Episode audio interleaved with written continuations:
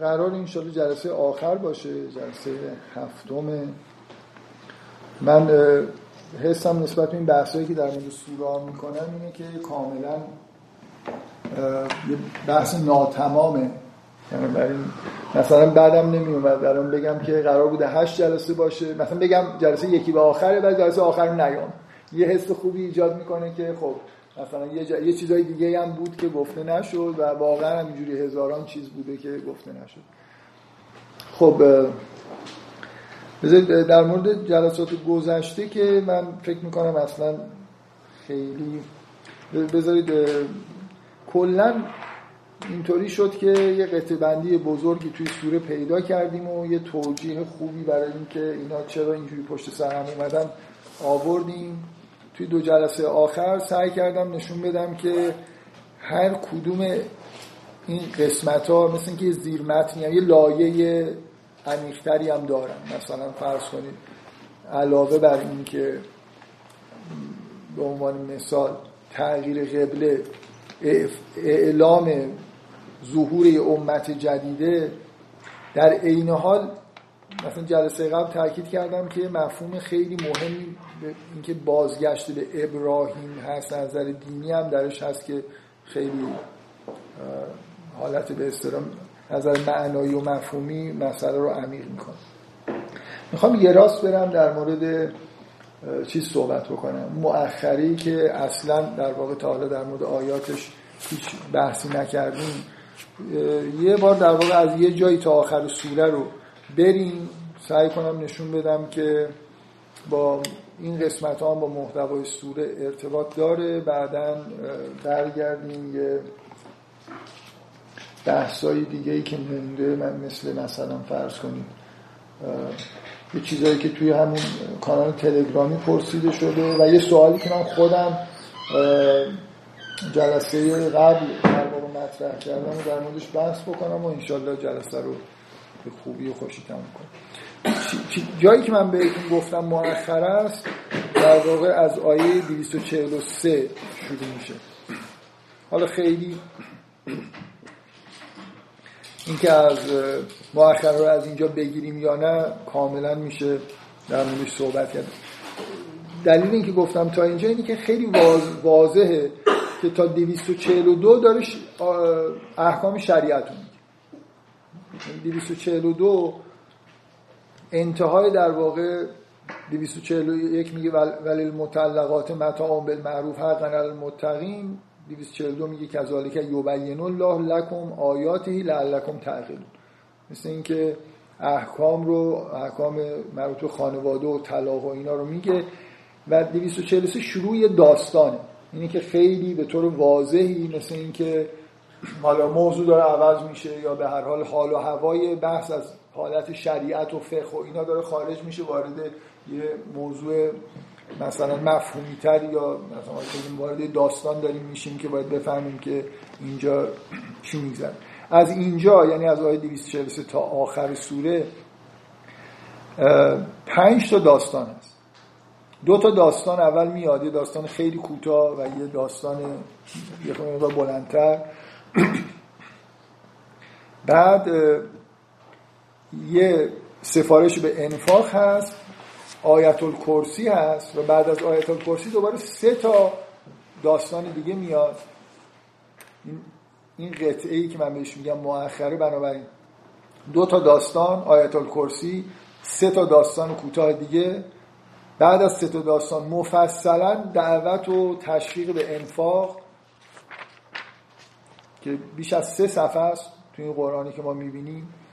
یه آیه که بزرگترین آیه قرآنه، ادامه در واقع بحث انفاقه، درباره قرض دادن و آداب قرض دادن با یه آیه تکمیلی تا دویست و هشتاد و سه و از دویست و هشتاد و چهار تا آخر یه نیم صفحه‌ای یه چیز داره. حالا فکر میکنم مثلا یه نفر اینو میتونه بگه مؤخره، اون قسمت رو از اونجا تا اینجا رو یه اسم دیگه براش براش بذاره. این دیگه واقعا مؤخره است. دعای مؤمنین و تکرار مثلا فرض کنید محتوای اسلام و اینا که از دویست و هشتاد و چهار تا دویست و هشتاد و شش این سه تا آیه کاملا حالت بستن سوره و پایان مثلا همه حرفا رو داره که حالا به اینا اشاره میکنیم. پس شد دو تا داستان آیت الکرسی، سه تا داستان دعوت به انفاق و مثلا دین و این حرفا، بعدم سه تا آیه پایانی.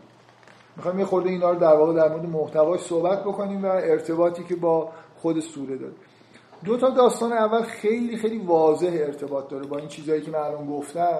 خیلی روشنه که دو تا داستان اول در واقع تشویق تشویق به جهاد و اینی که اگه موردی پیش اومد لازم شد به جنگی با آمادگی باید داشته باشید، امیدوار باشید و این حرفا. این محتوا ارتباطش در واقع با کل سوره خیلی واضحه، برای خاطر اینکه من قبل از اینکه حالا چند جلسه قبل این بحث داستان بقره و اهمیتش و اینکه این یسألونک هایی که وسط احکام شریعت هست از نوع سوالای بنی اسرائیلیه و هی در واقع دارن از این چیزایی که نباید بپرسن میپرسن، از جمله چیزایی که نباید خیلی در موردش بپرسن و خیلی واضح انفاقه. هی میپرسن چی بدیم، در حالی که سوال نداره که چیزی هرچی داری بدیم، مال خودتو قرار انفاق کنی، پول داری پول بده، لباس داری لباس بده، چه میدونم.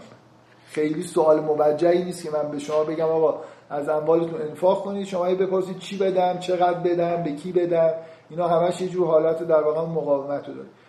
بیشتر از انفاق حکمی که مدام در واقع بهش برمیگردیم، هی روش تاکید میشه و کاملا لحن واضحه دلایل متنی که در مقابلش مقاومت وجود داره، مسئله قتال. اینکه از لحظه اولی که تغییر قبله اعلام شده تلویحاً اعلام میشه به مؤمنین که جنگ پیش خواهد آمد، راحت نخواهد بود اینکه شما یه امت جدید بشید. مسیحی ها هستن، یهودی ها هستن، مشرکین هستن، تمام در واقع قدرت های اطراف مخالف شما هستن و همونطوری که در تاریخ صدر اسلام میبینیم مسلمان ها مورد هجوم واقع شدن دیگه. من یه چیز واضحی که شما اولا تاریخ صدر اسلام که دارید بررسی میکنید تا جایی که پیغمبر هست حالت مقدس داره، یعنی من احساس میکنم به عنوان یه مؤمن که از کارهایی که مسلمین در اون ده سال مثلا فرض کن مدینه کردن دفاع بکنن، اگه با یهودی ها جنگ کردن، اگه با مشرکین جنگ کردن، ولی بعدش دیگه حالا چه اتفاقایی افتاده، به کشورهای اطراف حمله کردن و اینا اینا جزء تاریخ مقدسی که من باید ازش دفاع بکنم نیست. من لااقل حسشو ندارم. اگه کسی سیره شیخین رو مثلا مقدس میدونه یا کل خلفای راشدین رو مثلا چهار نفر رو مقدس میدونه، از بقیه تاریخ مثلا پنجاه سال بعد از پیغمبر هم باید سعی کنه دفاع کنه.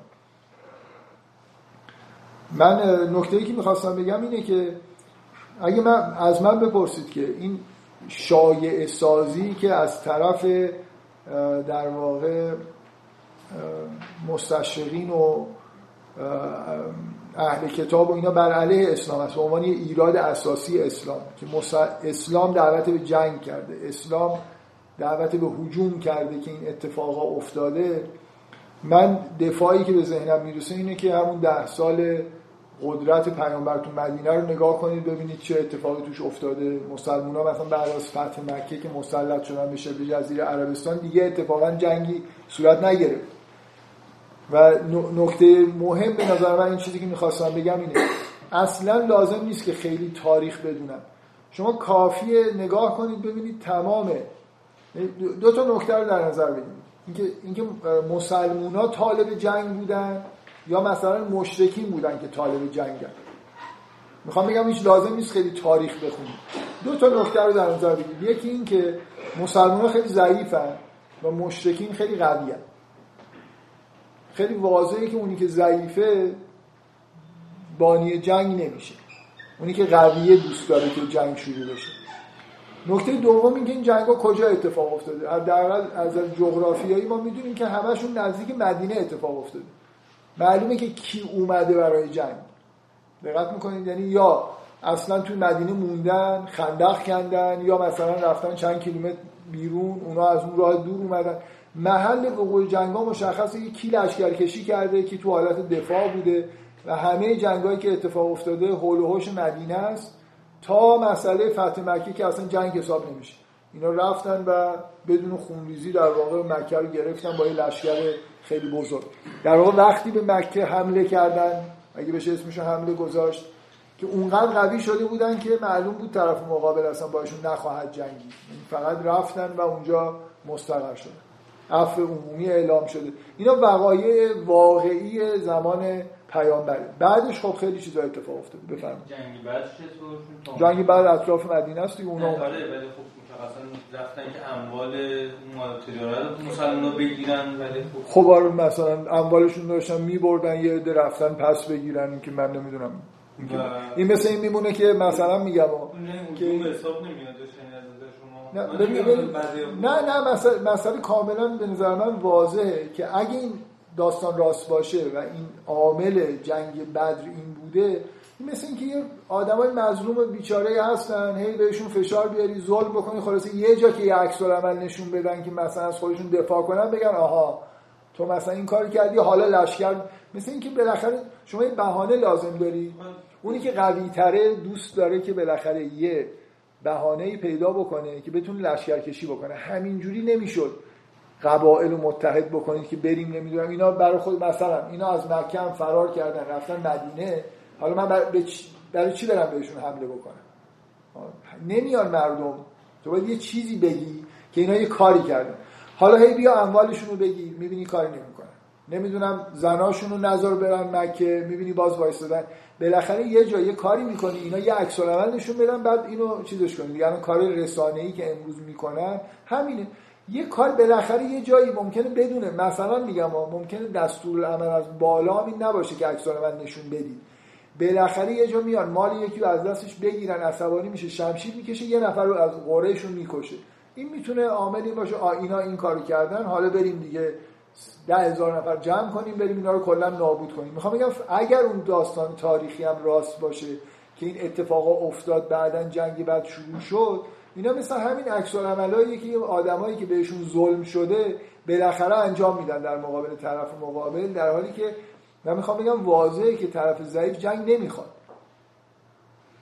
دوست داره قوی‌تر. ببین شما مسلمان‌ها رو در نظر بگیرید، روز به روز دارن قوی‌تر میشن، تعدادشون بیشتر میشه. شما اصلا به عنوان یه آدم عاقل نمیخواد الهی هم فکر بکنی، وای میسی پنج سال بگذره بعدا بجنگی یا میخوای.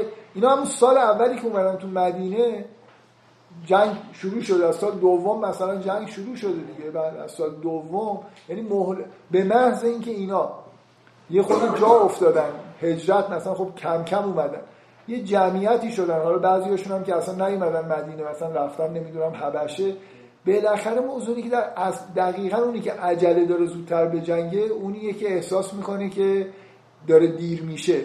یعنی اگه دو سال دیگه بهشون فرصت بدم، اینا جمعیتشون داره هی زیاد میشه، قوی تر میشن. جنگو کاملا مشخصه، اونا لشکرکشی کردن، بهانه‌ای هم البته داشتن، همیشه میشه بهانه پیدا کرد. شما الان با ای... آمریکا بخواد با ایران بجنگه، فرض کنید بخواد این کارو بکنه، بالاخره میتونی یه کاری بکنی که یه حرکاتی انجام بده، مثلا ناپاش بیان هی نمیدونم یه قایقو بگیرن، سرنشیناشو فلان کن، بالاخره یه جای تیراندازی میشه و بعد میشه. من اصلا اصلا پیامبر و گروه مسلم حق نداشتم، بحث اینه که اون شروع کننده یه عمل اکت نظامی و پیامبر انجام میده تو جنگ بدر با حمله به مال و تجارت. آها من حرفم اینه، مثلا میگم چیز بوده آدمی که حق با پیامبر مسلمی نبوده، من ادعام اینه و اینو من در مقابل اون حرکت امام مسلم میذارم که جلوی لشکر خور چیز نمی‌کنه، اکت نظامی شروع نمی‌کنه، با اینکه حق داشته. و خب یه حدیث از پیامبر میگه که شروع جنگ نیست این چیز. ببین این حرف شما در این صورت درست بود که مثلا فرض کنید تاریخ مقدس میگه نه نه نه این که پیامبر فکر می‌کنم مقدس میگه، میخوام بگم پیامبر حمله میکرد، مثلا فرض کنید مال و تجاره مال و تجاره تسخیر میکرد، بعد اونا میومدن. اتفاقی که افتاده اینه که اونا کاملا اینطوری شده که اصلا مال و تجاره این وسط چیز نبوده، مثل یه حالت چی میدونم چجوری بگم، یعنی اونا اونا با لشکر اومدن که شما میخواید به مال و تجاره حمله بکنید، ما میخوایم ازش دفاع بکنیم. دقت میکنید؟ چیزی که من تو ذهنم اون چیز دیگه است، اون که من دادم واسه کتاب فکر کنم، یعنی سریع ببین چیزی که تو تاریخ هست تا جایی که من تو ذهنم هست، سریعه‌های اتفاق افتاد برای بازپسگیری اموال و بعد اونا لشکرکشی کردن دیگه. یعنی اینا بهانه این شد که جنگ را را افتاد. من اگه شما من کتاب محمد نوشته آرمسترانگ یادم نمیاد مستند کتابش چیزی تو ذهن من اینه که خبر رسید که با اموال مسلمین که در واقع مصادره شده تو مکه مال تجاری رو افتاده که فکر کنم در حال برگشت از شام بودش و مسلمین اموال ما سنشون کردن حمله به اون و خبر میادش که از طرف مکه یه لشکری میادش در جواب این حرکت که دیگه اونجا مسلمین قانع میشن که هم برن به جنگ نظامی با اون لشکر و مال تجارت رو رها کنن و این اتفاق میفته. این نبود که از اول ما لشکری فرستاده باشن حمله ها مال تجارت. خبر که من که میرسید اینا مال مال تجارت پس بگیرن ما لشکر میفرستن و بعد مسلمان ها مجبور میشن با اونا بجنگن. آره خب یه خورده تاریخ بحثی که اکت نظامی بالاخره به نظر میاد. نه اصلا این که اکت نظامی نیست. تو مال تجارت بگیرن. مال تجاری گرفتن این که مثلا فرض کن من میخوام برم اموا... مثلا میگم مال دزدی رو یکی داره میره. ببین اکت نظامی یعنی مثلا من حمله بکنم. من مقایسه مرکز امام حسین. نه یه لحظه یه لحظه اجازه بدید. من حالا اون بحث به اصطلاح مقایسه رو بذاریم کنار. برای اینکه واقعا شرایط رو باید سنجید. من چیزی که دارم میگم اینه که اگه مسلمونا مسلم رفتن برای اینکه مال خودشون رو پس بگیرن معنیش نیست که جنگ میخوان بکنن. نرفتن که با یه ل... حمله نکردن مثلا مکه یا یه قریه‌ای رو بگیرن. میدونی منظورم چیه؟ میگه یه نفر آقا مال منو دزدیده داره میبره، من میخوام برم اینو پس بگیرم. خب احتمالم میدم که شاید طرف مقابل عکس‌العمل نشون بده جنگ بشه، ولی من نرفتم حمله بکنم به مکه. این بحث اینه یه مکه دارم یه مدینه. آره من اصلا من مشکلی به هم قضیه‌اش ندارم که شروع کننده جنگ دارم، من امر بد نمیدونم. من فقط بحثم توی مقایسه هست که یه دایره مثلا میگم که ما همه شیعه باشیم. حالا خب با, با چه چیز امام حسین دارید مقایسه می‌کنید که با خور اصلا وارد جنگ نمیشه؟ با راه امام حسین می‌بنده ما چطور کسی راه چور می‌بنده باید نمیشه جنگ کرد. لازم یعنی اصلا نگهتونه، یعنی چه از این ناراضی اونجا بود کلا اصلا نه همینجا وایستا.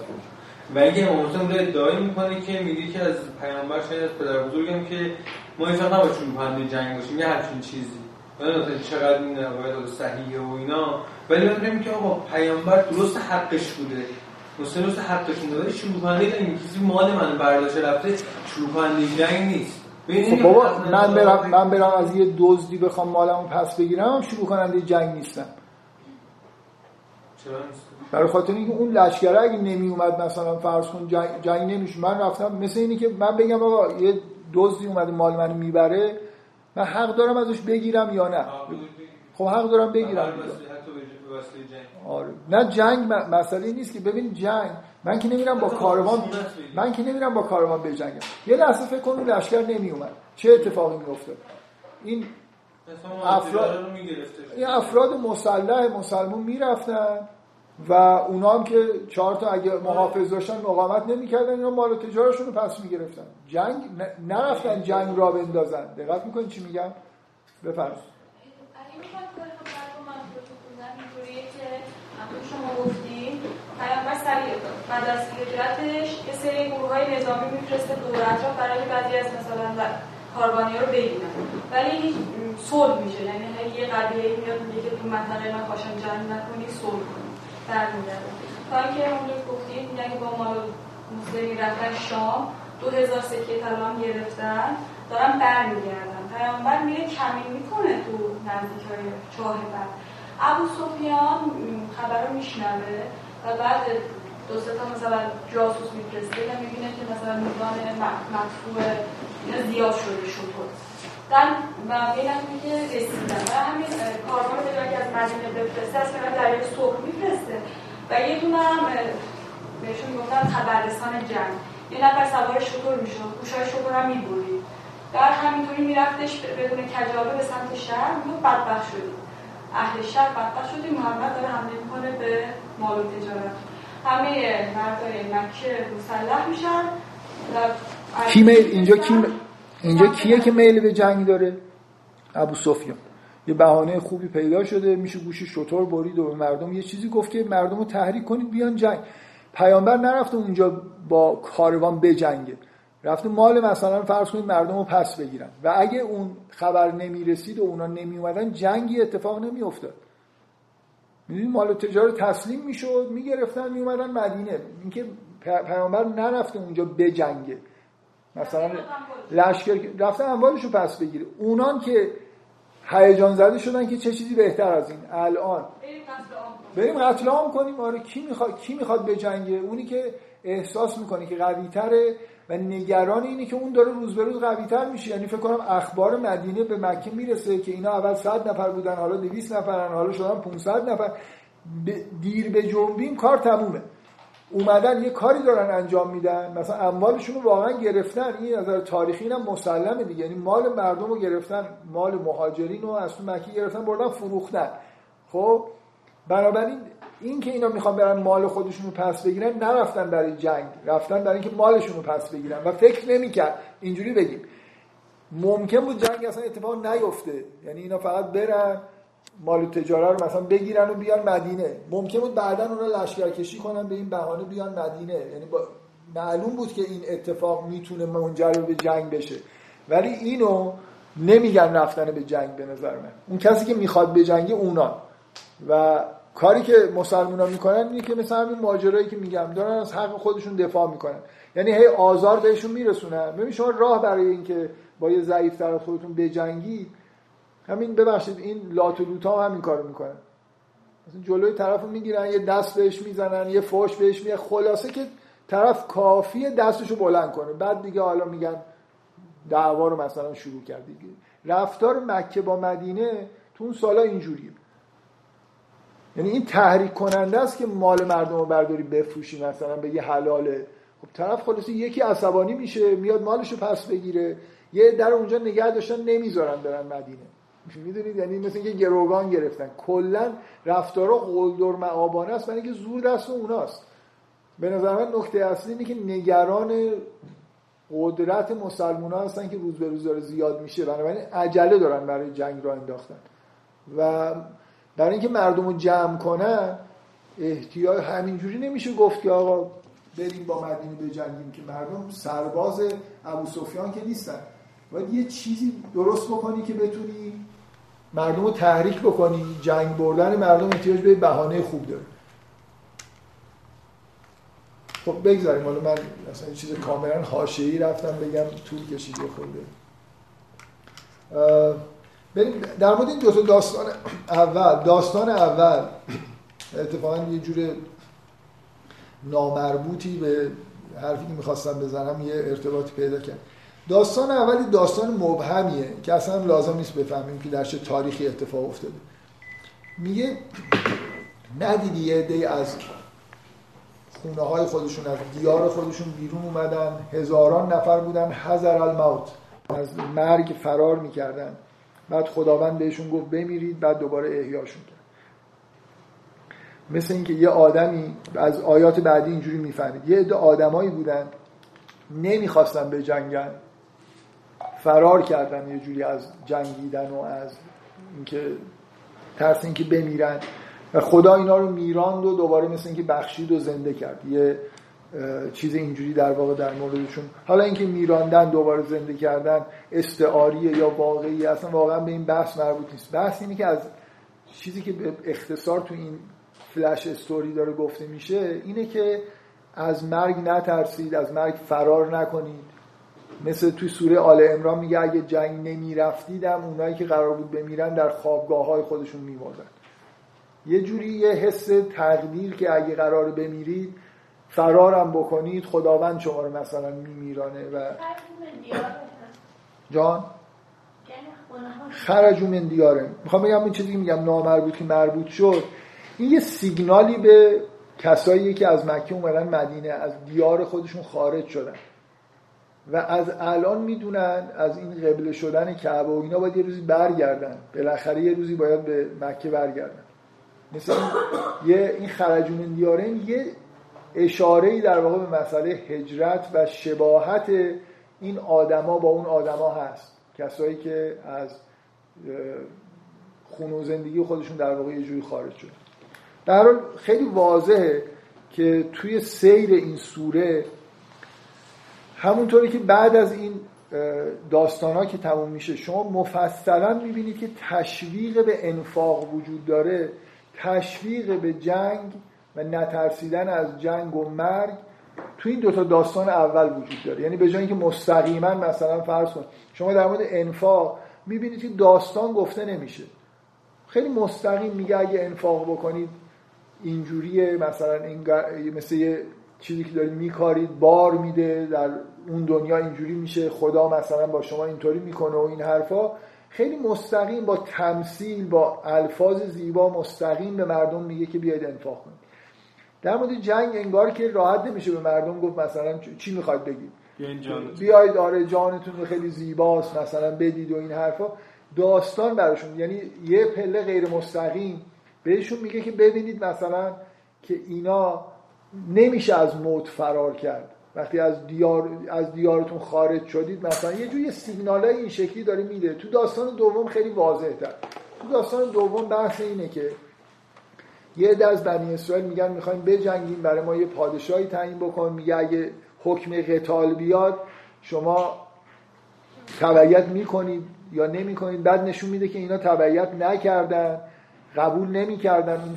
ببینید توی داستان اینکه اگه جنگ بشه یه فرماندهی تعیین میشه، باید از فرمانده پیروی بکنید، نمیدونم نترسید از مردن. مخصوصا توی اون داستان یه داستان جنگ موفقیت آمیزی نقل میشه که یه عده قلیلی به یه عده کثیری غلبه کرد. اصلا انگار داستان داره ذهن مردم رو برای همین جنگ بدر که یه عده کمی قرار با یه عده زیادی بجنگن و همه جنگایی که مسلمان‌ها کردن آماده میکنه و اینکه بهشون نوید پیروزی میده که اگه تقوا داشته باشید یه عده قلیل هم میتونن یه عده کثیری رو، مثل پیشگویی و آماده سازی ذهنی برای جنگایی که مسلمان‌ها توی چند سال آینده باید بکنن.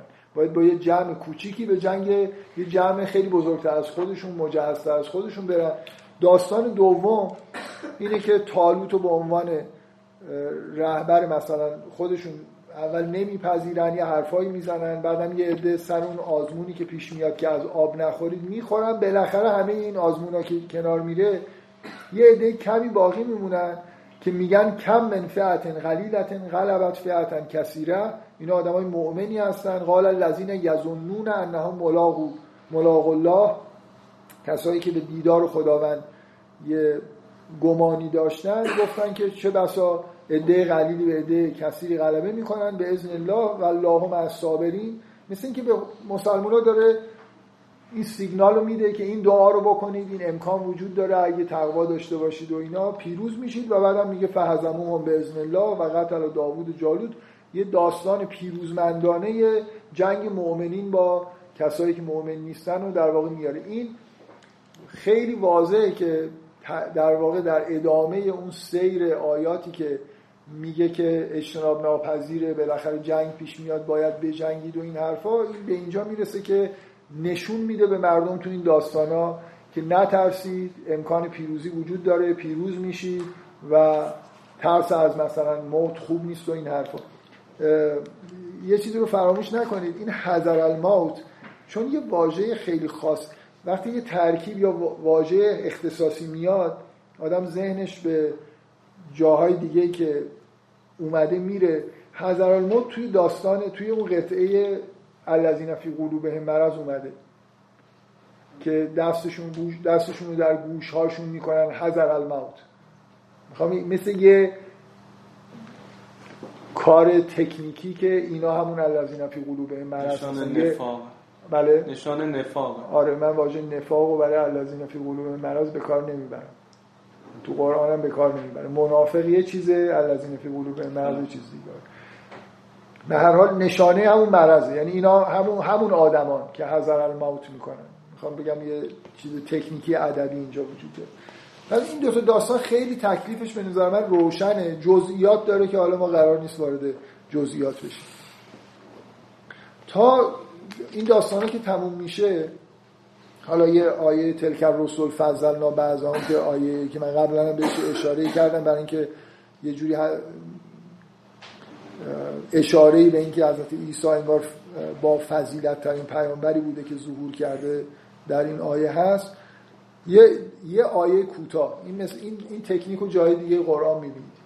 میخواد که در مورد انفعال نوبت انفعال خب به جای اینکه مثلا کجا مثلا فرض کنید همچین چیزی هست میگه مثلا تو سوره عنکبوت داستان ابراهیمی که داره تموم میشه میگه و آمنا له لوط، بعد داستان رو تموم میکنه بعد میگه و اما لوط، مثل اینکه یه چیزی اونجا میذاره یه, یه چیزی که مثل اینکه موضوع یه, یه موضوع اینجا هست مسئله انفاق، یه دونه آیه اینجا اومده که مستقیما تشویق به انفاق میکنه، بعد دو آیت الکرسی میاد و اون داستانای بعدش بعد مفصلا میره سراغ انفاق، مثل اینکه این آیت الکرسی اون داستانا توی پرانتزی قرار میگیرن که نه اینکه قرار نیست درباره انفاق صحبت بکنیم، یه آیه انفاق میاد بعد آیت الکرسی و اون سه تا داستان میاد بعد مفصل آیه های مربوط به انفاق ادامه پیدا میکنه.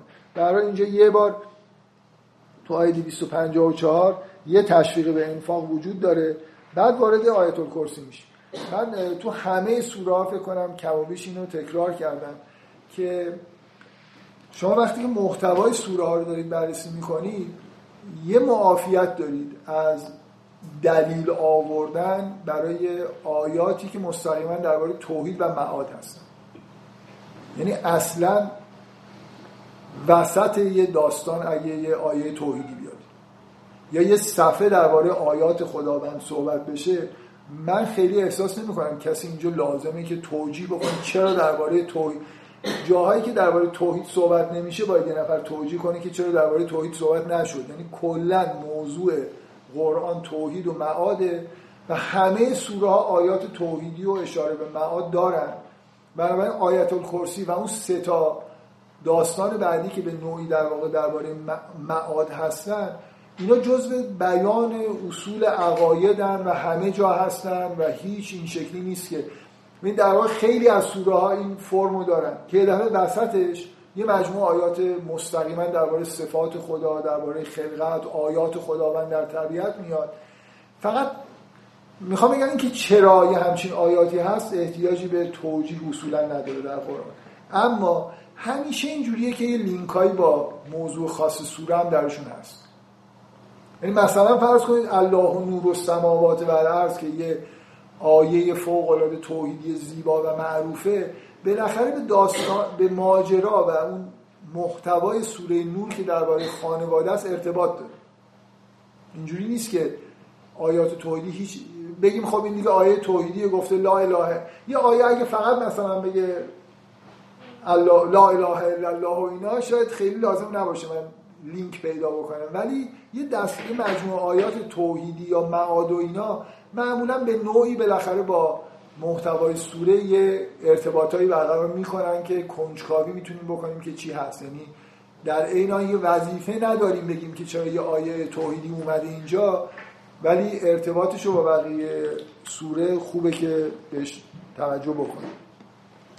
این از معروف ترین آیات توحیدی شاید قرآن هستن، به اسم اسم خاص دارن بهش میگن آیت الکرسی. خیلی متداوله که مردم زیاد اینا رو میخونن و خب خیلی آیات جالبی هن که همتون شاید اکثریتون حفظ هم هستید که الله لا اله الا هو الحی القیوم لا تأخذه سنة ولا نوم تا قطعه دوم، یعنی آیه اول اینه که و هو العلی العظیم انتهاشه، بعد میگه لا اکراه فی الدین قد تبین الرشد من الغی و آیه آخر میگه الله ولی الذین آمنوا یخرجهم من الظلمات الی النور و الی آخر.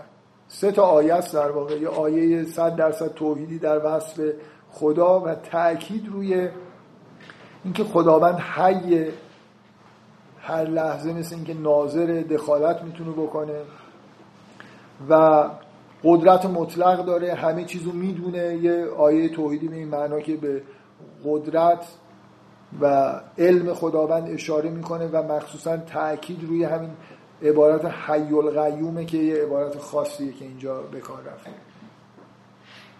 آیه دوم این این آیه حالا من میتونم بگم این مناسبتایی داره. آیه دوم فوق العاده سوره بقره لا اکراه فی الدین قد تبین الرشد من الغی، یعنی با اون محتوایی که من گفتم که سوره بقره بارها و بارها داره تاکید میکنه که اسلام یعنی چی، این آیه که لا اکراه فی الدین قد تبین الرشد من الغی، یعنی شما دین مردم رو مثلا به زور قرار نیست کاری باهاش بکنید، هر کی دین خودشو داره. قد تبین الرشد من الغی، رشد و گمراهی مشخص شده، هر کسی که به خدا ایمان بیاره فقط استمسک بالعروة الوثقی لا انفصام لها والله سمیع علیم. آیه دوم یه جور آیه چیز دیگه،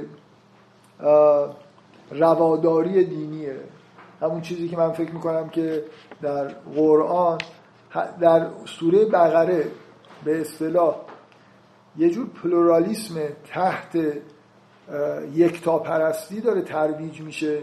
این لا اکراه فی الدین یه خورده کلی‌تر هم هست که اصلا کلا مردم رو نمیتونی مجبور بکنی که یه چیزی رو، دین رو، حتی یکتاپرستی رو. میخوام بگم نه, نه اینکه اگر یه نفر دین دیگه ای داشته باشه یکتاپرست نباشه قبوله، یه بحث جداست. اینکه من به زور نباید مثلا بیام، نمی... نه اینکه باید و نباید نیست، جمله توصیفی. توصیفیه. لا اکراه فی الدین یعنی تو نمیتونی، دین یه چیزی نیست که با زور بخوای با اکراه کسی رو یا چیزی رو بهش تعم مسلمونش بکنی یا نمیدونم مسیحیش بکنی یا یکتاپرستش بکنی یا مشرکش بکنی. حد اکثر میتونی طرفو شکنجه بکنی که نگه لا اله الا الله. نمیتونی ایمانشو مثلا زائل بکنی با اکراه. دین با اکراه در واقع در نمیاد، یه مقدار در واقع توی یه سطح دیگه‌ای داره محتوای اصلی اسلامو انگار یه کلیتی میده که اصلا کلا نمیشه مردمو با اکراه به این دین یا اون دین گرایش دادن. آیه بعدی هم آیه خیلی چیزیه دیگه، خیلی نوید بخشیه که اون الله حی قیوم علیم قادر کاری که میکنه اینه که الله ولی الذین آمنوا، کسی به خدا ایمان داشته باشه خداوند ولیش میشه و از ظلمات به سمت نور, نور میاره و برعکس کسایی که کافر هستن اولیاءشون طاغوته که اخرجونهم من النور الی الظلمات اولئک اصحاب النار هم فیها خالدون. کلا که این سه تا آیه خیلی محتوای دقیقاً این اتفاقی که در تاریخ اسلام افتاده جدای از آیات قبل و بعد، این سه تا آیه محتوای منسجم جالبی داره، نظر توحیدی، نوید بخش بودن، آدم وقتی میخونه یه احساس خوبی بهش دست میده. توصیف میکنه که یه خدای حی قیوم علیم قادری که له ملک السماوات و الارض هست، حی همین الان داره نظارت میکنه، دخالت میتونه بکنه و کاری هم که میکنه این که اگه بهش ایمان داشته باشید شما رو از ظلمات به سمت نور میبره. خیلی آیات لذت بخشی، برای همین هم فکر کنم مؤمنین خیلی بهشون توصیه شده اینا رو بخونن دیگه. آیه یه بار آیه توحیدی فقط به من در مورد خداوند شناخت میده، یکی هم این که خیلی حس خوبه مثلا اینو میده که همین الان خدا هست، من بهش ایمان دارم، الان من از ظلمات به سمت نور داره میبره. یه حس خیلی جالبی تو این آیات هست. من با اون جهاد اینا خیلی مناسبت داره، حی و قیوم بودن مناسبت داره برای خاطر اینکه میگه که همین الان ولی شناختیه. ببینید جهاد یه چیز عملیه. آیه سوم که سرپرست شما خداست، مثلا سرپرست اون طاغوت من از ظلمات الی نور داره شما رو میبره، شناختیه، شما رو هدایت میکنه، نه اینکه مثلا تو جنگ پیروز میکنه. ولی حی قیوم این حسو داره، خداوند حیه و بی‌نهایت قدرتمند، اصلا ملک و سماوات و الارض. من میخوام برم بجنگم اگه واقعا ایمان دارم که الان خدای حی قیومی که همه دنیا مال خداست بالای سر منه، خب اصلا من چه ترسی دارم از اینکه هر کاری بخواد میکنه دیگه. یعنی این توحید کلا هر چی بگید با جنگ، ولی واقعا این تاکید رو حی و قیوم یه چیزی داره. معنی که اگر شکست بخوریم یا پیروز بشیم هر دو در تحت سرپرستی مثلا، ولی من تاکیدم اینه الله ولی الذین آمنو شناختیه، یعنی هر مسئله خروج از ظلمات به سمت نوره، نه پیروز شدن توی جنگ یا مثلا یه اتفاق خوب تو زندگی برام بیفته از نظر عملی. همین هدایتی که خب خیلی چیز مهمیه دیگه. خب ببینید به نظر میاد سه تا سه تا داستان کوتاه بعدش میاد که درباره معاد به نوعی مسئله میراندن، مردن و زنده شدن توش هست. هر سه تا، دو تاش که خیلی مستقیم اصلا بحثش اینه که خداوند چطور مرده ها رو زنده میکنه. بنابراین اینکه بعد از این آیات توحیدی، آیات مربوط مثل اصول عقاید دیگه، عقیده اصلی، این همه تو این سوره گفته شده که به خدا ایمان داشته باشید و روز آخرت. آخر روز آخرت چیه؟ این که مرده ها زنده میشن. تا اینجا سوره بحثی درباره معاد نبود و مثل اینکه یه جای خالیه. بنابراین اینکه اصلا یه بحث معاد تو این سوره داره میاد خیلی نه تنها تعجب آور نیست، شاید یه نفر واقعا میگم تا اینجا سوره رو بخونه میگه درباره معاد چیزی گفته نشده، یه چیزی باید گفته بشه. بالاخره تو همه سوره ها اشاره های اینجوری به توحید و معاد بالاخره هست، اشاره جست و گریخت است، نه اینکه اصلا نیست. فکر کن یه صفحه و نیم داره درباره سه تا داستانه که محتوای اصلیش زنده شدن مرده هاست که عقیده دوم واجبیه که مردم باید داشته باشن، باید اعتقاد داشته باشن به یوم الاخر، اینکه یه روزی قیامتی میشه و مرده ها زنده میشن و ثواب و عقاب و این حرفا هست. ولی سه تا داستانه، نه یه داستان بلند. من میخوام بگم این سه تا داستان و پشت سر هم قرار گرفتنشون با این آیه آخر در واقع آیت الکرسی لینک پیدا میکنه. میتونست بذار من اینجوری بهتون بگم، این آیه آخر داره به ما میگه که خداوند مر... ولی کسانیه که ایمان آوردن، اینا رو از ظلمت به نور. من میتونم بگم این سه تا مثال اینه که چطور این اتفاق میفته. میتونست موضوع چیز دیگه ای باشه، مردم مثلا سه تا داستان بگم که نشون بدم که خداوند چطور این کارو میکنه، موضوعش معاد نباشه. حالا در عین حال مثلا میخوام بگم دو تا دو تا منظور اینجا وجود داره، نه فقط حرف زدن درباره معاد که موضوع این سه تا داستانه، نمایش این که چجوری خداوند آدما رو از ظلمت به نور میارم بعد از اون آیه مهمه. میتونست موضوع معاد نباشه، چیز دیگه باشه، ولی نمایش اتفاق میفته. سه تا بودنش برای اینکه انگار سه سه لول داره بهتون نشون میده که چه جوری این اتفاق میفته. من منظورم رو میفهمید یا نه؟ من میخوام اینو تفکیک بکنید که نمایش خروج از ظلمت به سمت نور میتونست موضوعش معاد نباشه، میتونست داستانای دیگه ای بیاد ولی خروج از ظلمت به نور توش باشه. ولی انگار معاد موضوعیه که تو این سوره کم اشاره بهش شده. الان هر سه تا داستان یه جوری حول و حوش زنده شدن مرده هاست و اینکه مردم چجوری به این بینش برسن که این اتفاق میفته یا نه. دارن سه لول از هدایت که هر سه تاش موضوعش در واقع به معاده. پس هم ادامه آیه آخر آیت الکرسی به طور منطقی که داره به شما میگه که چجوری این اتفاق میفته، همین که خلأ معاد داره در واقع توی سوره پر میکنه. سه لول یعنی که اولیش طرف اصلا از مرحله پرته، یه آدمه معلوم نیست کیه، شاید نمرود باشه، داره با ابراهیم محاجه میکنه. نمونه آدم، شما با یه آدمی که اصلا هیچ ارتباطی با معنویت نداره حد اکثر میتونید حرف بزنید برای اینکه هدایتش بکنه. اولین لولش اینه که محاجه است. ابراهیم اولا خدا که مستقیم نمیتونه نمرود با نمرود کاری بکنه، مثل اینکه یه آدمو فرستاده غیر مست... یه جور هدایت غیر مستقیمه که به نتیجه‌ای هم نمیرسه، برای اینکه این جزء الله ولی الذین آمنو نیست، نمونه کسی که خودش طاغوته یا پیرو طاغوته. حد اکثر کاری که میشه براش کرد اینه که یه آدمی بیاد باش حرف بزنه و میبینید که طرف نمیفهمه که خدا میمیران و زنده میکنه اصلا یعنی چی، جواب چرت و پرت داره میده. بعد آخرش هم که میگه خدا از شرق میاره و از غرب، میگه فبهت الذی، هدایت نمیشه، بهت میکنه، دوچار بهت میشه. که مثل مثل اینی که اولی در واقع نمایش اینه که یه جاهایی به غیر از حرف زدن اصلا راهی وجود نداره و طرف هم وقتی که اهل ایمان نیست اصلا به نتیجه نمیرسه. تو نمیتونی به یه آدمی که اهل ایمان نیست و یعنی یه مراحلی رو انگار نگذرونده بفهمونی که مرده ها میتونن زنده بشن. شما تو این داستان میبینید که اون قسمتش رو نمیفهمه آخرش، یعنی متوسل میشه ابراهیم به این که از خورشید رو نمیدونم طلوع غروب است. این در این در واقع لول خیلی سطح پایینه که میبینید اینجا به نتیجه هم نمیرسه. والله لا یهدی القوم، یعنی ادامه در واقع این اون آیه است دیگه.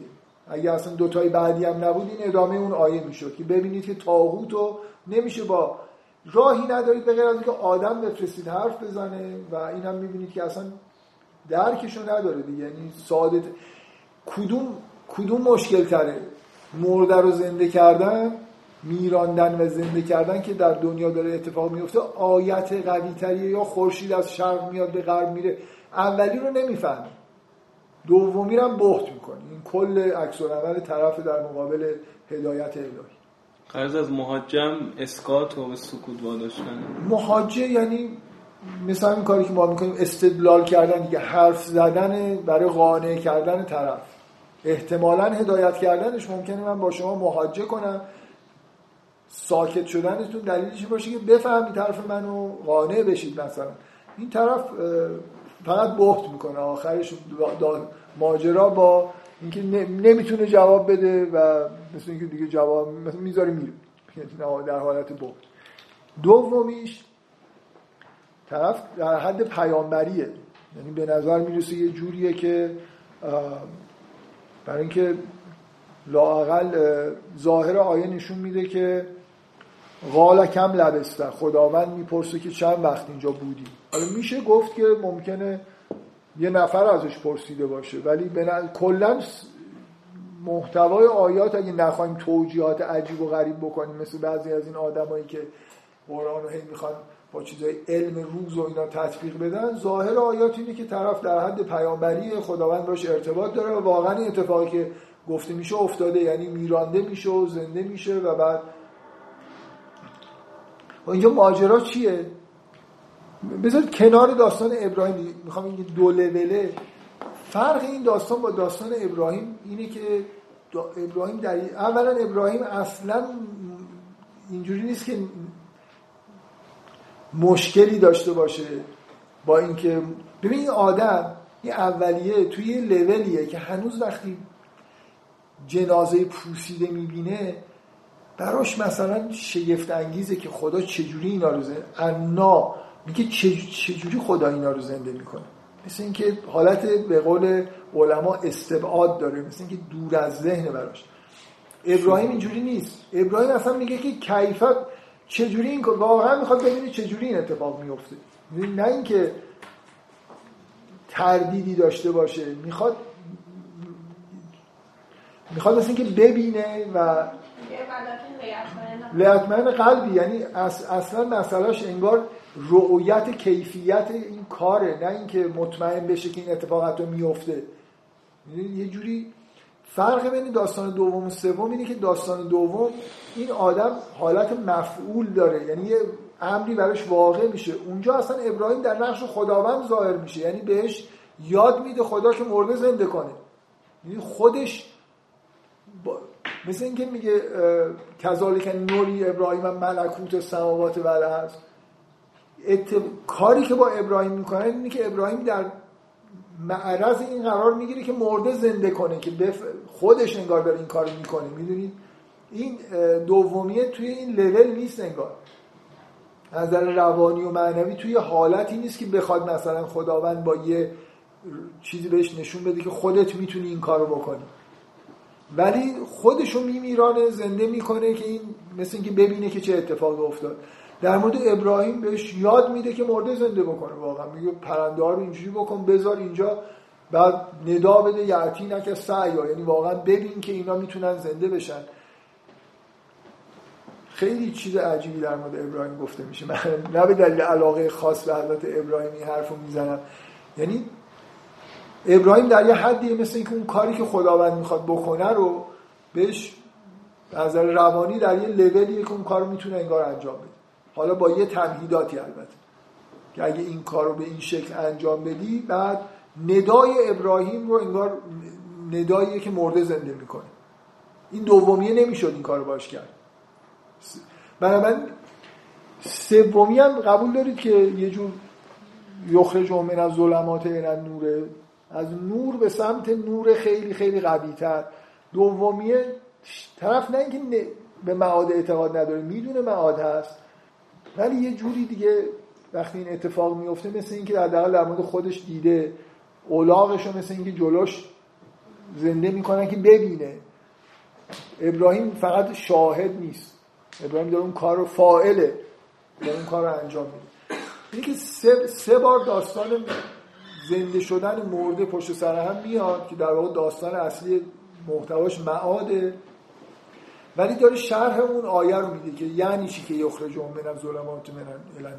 چرا طاغوت از ظلمت بیرون نمیاد، مؤمن بیرون میاد و مؤمن هم اینو بدونید که تا اون لول ادامه پیدا میکنه که ابراهیم مثلا فرض کنید ببینید چجوری به اینجا میرسه که مثلا آخرین چیزهای قلبی رو نسبت به اینکه مرده چجوری زنده میشه رو پیدا میکنه.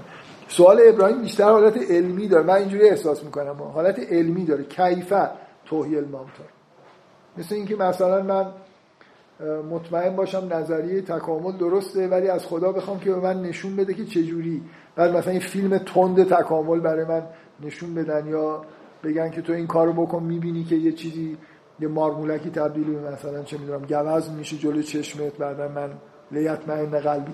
کیفه واقعا یه جور حالت چیز داره، سوال از چگونگیه، مثل اینکه علمی داره و این کار که انجام میشه من ممکنه الان از شنیدن این داستان به اون نوری که ابراهیم رسید نرسم، ولی ابراهیم با انجام اون کار به اون نور نهایی که اصلا بفهمه که مرده چجوری زنده میشه رسید.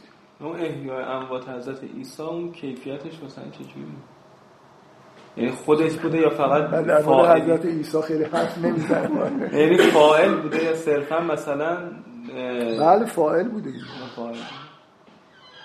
در معرض مثلا چیز بوده. در معرض من نمیدونم چی بوده. ولی حضرت عیسی مرده زنده میکنه. دیگه احتیاج به تمهیدات هم نداره. مثلا میگن حضرت عیسی در حد شوک الکتریکی بوده. حضرت عیسی پرنده با گل درست میکنه. میدمه را میفتن میرن از اینجا پرنده ها رو تیکه تیکه میکنن بعدا برمیگردن. این دوتا رو با هم دیگه مقایسه بکنید تا ببینید که اصلا اون بالاتر دیگه بله اصلا یه چیزی معلومه که بالاتر محصول محصول همه این بدبختی ها حضرت عیسی است. ببخشید بدبختی ها منظورم این دین اومده شریعت اومده جنگ شده چند هزار سال گذشته حضرت عیسی به دنیا به دنیا اومده و این کارا رو کرده. خب تموم که میشه من واقعا وارد جزئیات نشم دیگه الان نمیدونم چقدر گذشته. آره باید خیلی زود جمعش بکنیم دیگه. دلیل نمیبینم که توضیح بدم برای کلیات سوره که چرا آیات مربوط به انفاق و دین و اینا اومده که با اون در واقع غیر از قتال دومین نکته‌ای که هی پرسیده می‌شد و این حرفا در مورد انفاق بود که اینا نشانه‌های رحمت الهیه که به جای اینکه اون یسالونکه‌ها مثل ماجرای بقره به حالت غضب به یه احکام تند و سختگیرانه‌ای منجر بشه، حداقل در حد سوره بقره همه چیز مسالمت‌آمیز داستان گفته میشه، تشویق هنوز انگار مؤمنین چیز نکرد، تخلف خاصی نکردن، داره تلاش برای اینه که تخلفی نکنن دیگه، زیاد سوال نکنن بازم میپرسن. اگه این سوره با این آیه تموم میشد که دوباره میپرسیدن یسرون فازا یون فرون خیلی سوره بدبینانه میشد که الحمدلله اینجوری به این شکل نیست، ولی خب بالاخره یه ابهامایی در پایان سوره هم هست. کلا سوره خیلی چیز دیگه پتانسیل انحراف رو داره نشون میده، انحراف رو خیلی نشون نمیده. البته یسالونکه ها یه جور انحراف هست ولی هنوز خیلی انگار قالب سوالی داره. آره نرم افزاری هنوز سخت هست. ولی سوره آل عمران شما تحقق همه این پتانسیل ها رو مطلقاً درش میبینید که همه, همه چیز به طرز فاجعه آمیزی درون جامعه دینی، درگیری با بنی اسرائیل و اهل کتاب و درگیری با همه چیز اونجا تو سوره آل عمران اینجوریه که از درون و بیرون میبینید که چه اتفاقایی افتاده. پتانسیل‌ها تو سوره بقره یه جوری تو ذهن آدم ایجاد میشه که چه خطرایی وجود داره، جنگ قراره بشه، قراره مسلمان‌ها نرن جنگ، یه عده‌شون یا تخطی بکنن، کلن همه رو ب... بذارید من نمیتونم از این بگذرم همچنان ربطی به این سوره نداره. میخوام این توی این قسمت انفاق یه آیات شدید و لحن، من فکر کنم یه بار توی یه جلسه گفتم که کلن شاید تو قرآن نسبت به مؤمنین و احکام و اینا چیزی با این شدت لحن گفته نشده. درباره ربا اینکه میگه انفاق بکنید، ربا رو که میگه که اون مقداری از ربا که مثلا مونده رو همین الان واگذار بکنید و اگه نکنید فاذنوا بحرب من الله و رسوله، اصلا رسما بیاید وارد جنگ بشید. یعنی ربا ربا جنگ در حد اینه که دارید با خدا و پیغمبر می جنگید. من حکم دیگه ای نمیدونم که تحریمی یا همچین لحن شدیدی داشته باشه. یه نفسکش خداست بکنم یه دفعه گفته آره. من میخوام به این اشاره بکنم. اگه واقعا یه حسی دارم که سال دیگه آل عمران بگم، این آرزوی این که این چهار تا سوره رو کنار هم دیگه بگم و شاید اینجوری بتونم عملی بکنم که مثلا یه ماه رمضون دیگه آل عمران بگم. الان خود انگار آل عمران داره منو به سمت خودش میکشه. قبل از اینکه خیانت‌های جنگ و اینا رو ببینید، صحنه‌های بدی که پیامبر رو وسط جنگ تنها میذارن که خیلی اونام از اعصاب خردکن‌ترین و سخت‌ترین تصاویریه که تو قرآن وجود داره از داخل جامعه دینی، قبل از اینکه اونا بیاد این آیه هست. میگه یا ایها الذین آمنوا لا تأکلوا الربا اضعافا مضاعفا. ول نکردن، خوردن. میدونید یعنی این حسی که به آدم دست میده اینه که تو همین آدمایی که تو اون جنگ این کارا رو کردن، اون مشکل این که انفاق نکردن ربا رو همچنان خوردن وجود داشت. این آیه که یه دفعه وسط قل... اون آیات یه بار دیگه میگه که ربا نخور، مثل که هنوز دارن میخورن، که این مثل اینکه اون عاملی که جنگو در نوشته که چیز کنید دیگه، اگه ربا بخورید فاذنوا بحرب من الله، اینا عملا توی جنگ مثل اینکه بر علیه خدا وارد کار شدن. مثل اینکه تعبیر این که چرا ربا خوردن چه ربطی به جنگ با خدا داره، اونجا توی یه دونه اشاره مجدد به ربا وسط آیه های جنگ احد، اینو مثل اینکه ربا رو ول نکردن که اونجا حرص غنیمت گرفتن باعث شد که اومدن پایین، جنگ رو شکست خوردن توش. یه انفاق نکردن، ربا خوردن. این روحیه‌ای که باید داشته باشن و سوره بقره توی این آیاتی که من همینجور همه رو کلن اسکیپ کردم در موردش صحبت میکنه، اونجا باعث اون شکست توی جنگ شد. خب آیه دی... سه تا آیه آخر که مثل مؤخره به معنای پایان بندی سوره است، میگه لله ما فی السماوات و ما فی الارض و ان تبدوا ما فی انفسکم او تخفوه یحاسبکم به الله فیغفر لمن یشاء و یعذب من یشاء و الله علی کل شیء قدیر. این دوتا آیه میگه آمن الرسول بما انزل الیه من ربه و المؤمنون کلون آمن بالله و ملائکته و کتبه و رسله لا نفرق بین احد من رسله. دوباره اون پیام در واقع مرکزی اسلام، پیام تأکید روی توحید و لا نفرق بین احد من رسله اینجا تکرار میشه. و قالوا سمعنا و اطعنا، و گفتند شنیدیم و اطاعت کردیم. چیزی که از مؤمنین خواسته شده بود. غفرانک ربنا و الیک المصیر. لا یکلف الله نفسا الا وسعها. اینا با مفاهیم سوره مربوطن. اینکه آیات ممکنه سخت باشن، این ببخشید شریعت ممکنه سخت باشه، مقاومت در مقابلش مسلمونا بکنه. میگه لا یکلف الله نفسا الا وسعها. خدا تکلیفی خارج از اینکه بت... کسی بتونه انجام بده مقرر نمیکنه برای کسی. لها ما کسبت و علیها ما اکتسبت. ربنا لا تؤاخذنا ان نسینا او اخطأنا. دارن دعای مؤمنینه که خدایا اگه فراموش کردیم یا خطا کردیم ما رو ببخش. ربنا ولا تحمل علینا اصرا کما حملته علی الذین من قبلنا. اشاره به مثلا شریعت سنگین یهوده که اونطور که اونا توی فشار بودن ما رو مثلا اصر بر ما تحمیل نکن. ربنا ولا تحملنا ما لا طاقت لنا به، به ما چیزی که طاقتشو نداریم تحمیل نکن. فاعف عنا واغفر لنا وارحمنا انت مولانا فانصرنا علی القوم الکافرین.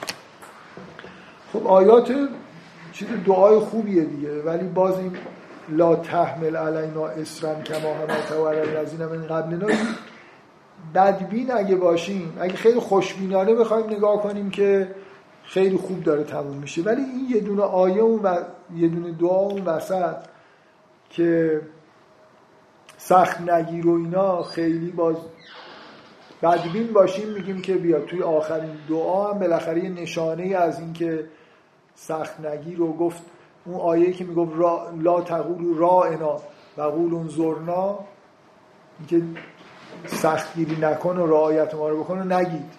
مثل اینکه یه نفر میتونه بگه که توی این دعا هم یه نموره از اون به اصطلاح رعایت حال ما رو بکن هست.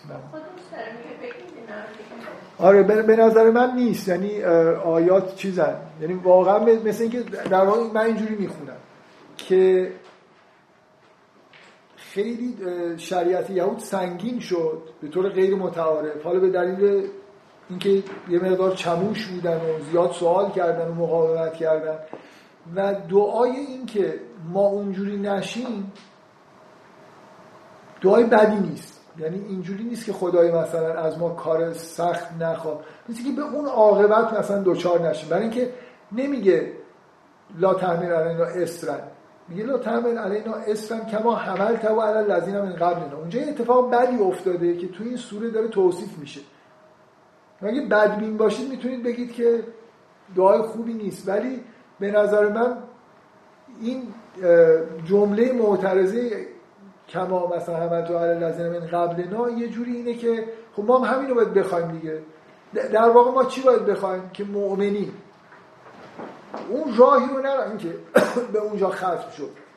مثل اینکه من از خدا بخوام که منو حفظ کن، مثل اینکه من من این سوره رو الان خوندم ترسیدم که نکنه اون اتفاقا برای منم بیفته، نکنه این سوالایی که من دارم میپرسم منجر به یه شریعت سنگین بشه.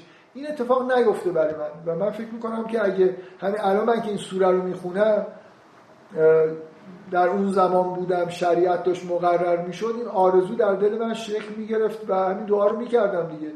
در واقع اون اسم به دلیل خطای اون قوم به وجود اومد، ولی من میتونم از خدا بخوام که جلوی خطای منو بگیر و اون...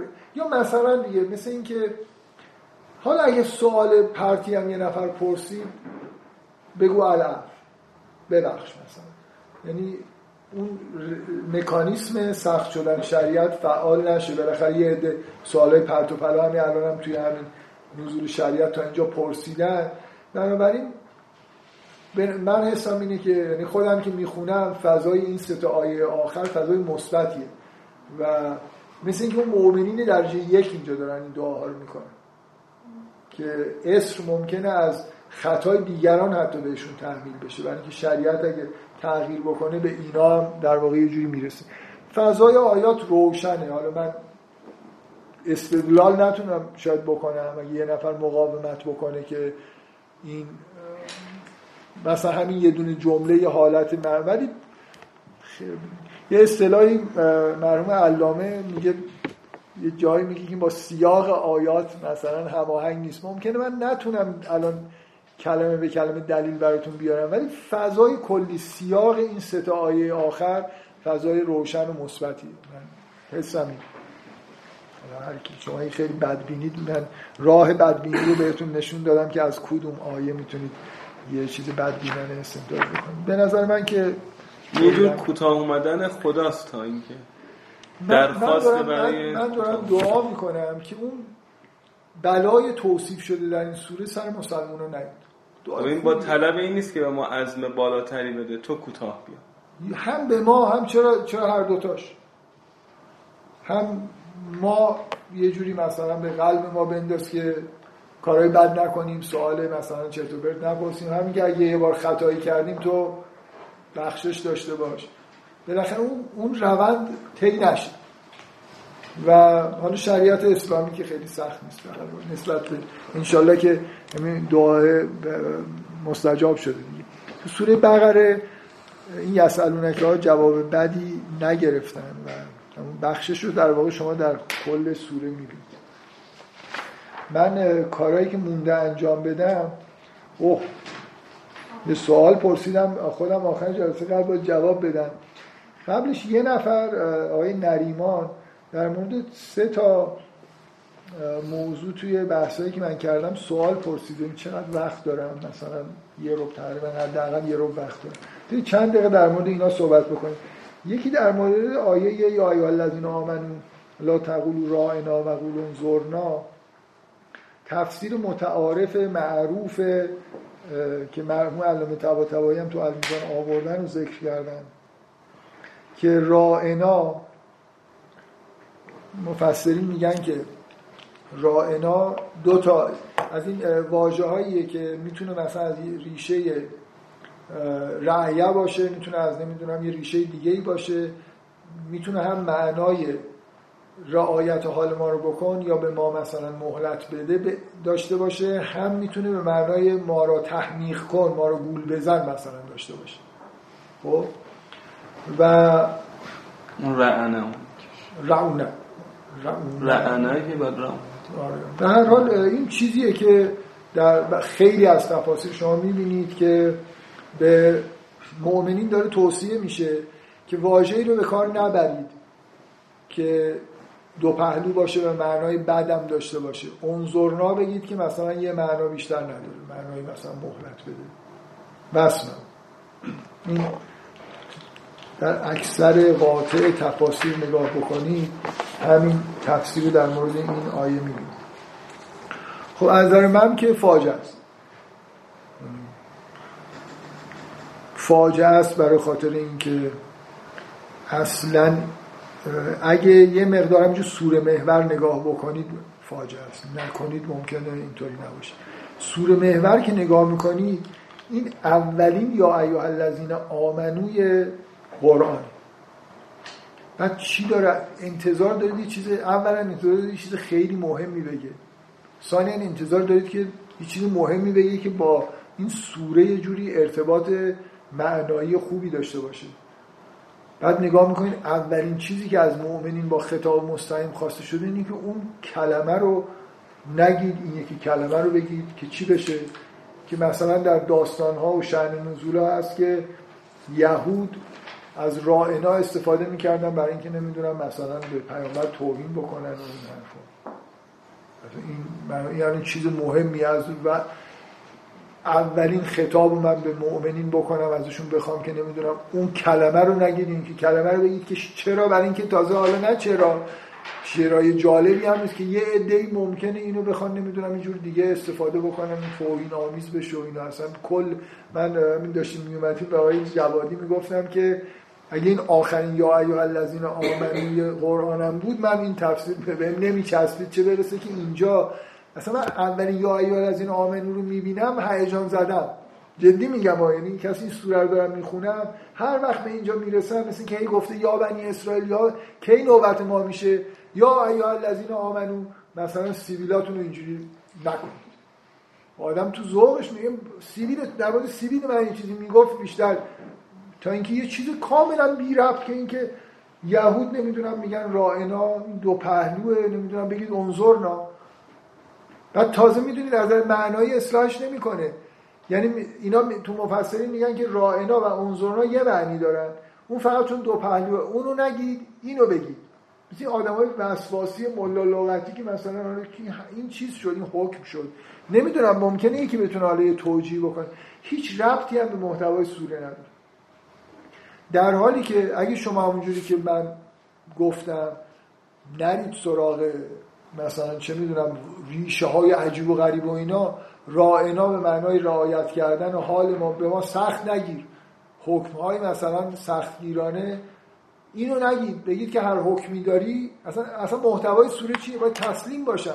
من الان حکم میخواد نازل بشه، هر حکمی خدایا هر حکمی کردی من گردن میذارم، اینو بگید، هر چی بگید ما گوش میدیم، فقط انظرنا.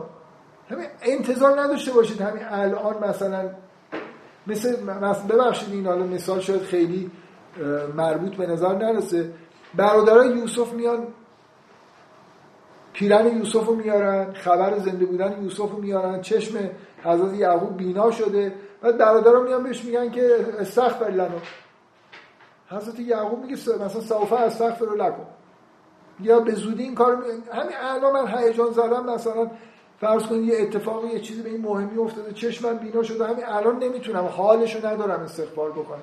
حضرت یعقوب هم به خودش حق میده که یه استغفار برای پسراشو، الان اصلا از دستشون عصبانیه، اومدم تو چشمش دارم نگاه میکنم میگم با این سی سال مثلا پوست کنده شد، ما انداخته بودیم تو چاه.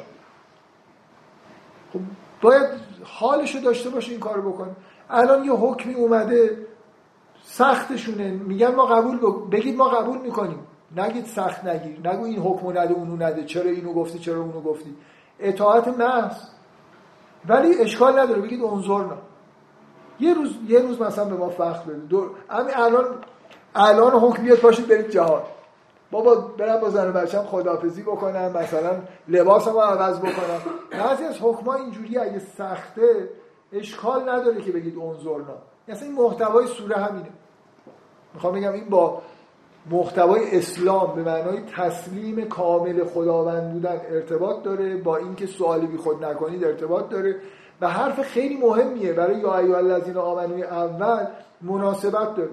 و شما اگه سوره محور نگاه نکنید، اتفاقا من علتی که دارم جواب میدم اینه که چرا مفسرین دیگه به این نمیرسن، برای اینکه کل سوره رو نگاه نمیکنن، اینو توی سوره نمیبینن. یه آیه است خوب معلوم نیست چی داره میگه، بذار من بگم چه جوری معنیشو در میارن. جان این آیه چهل و شش سوره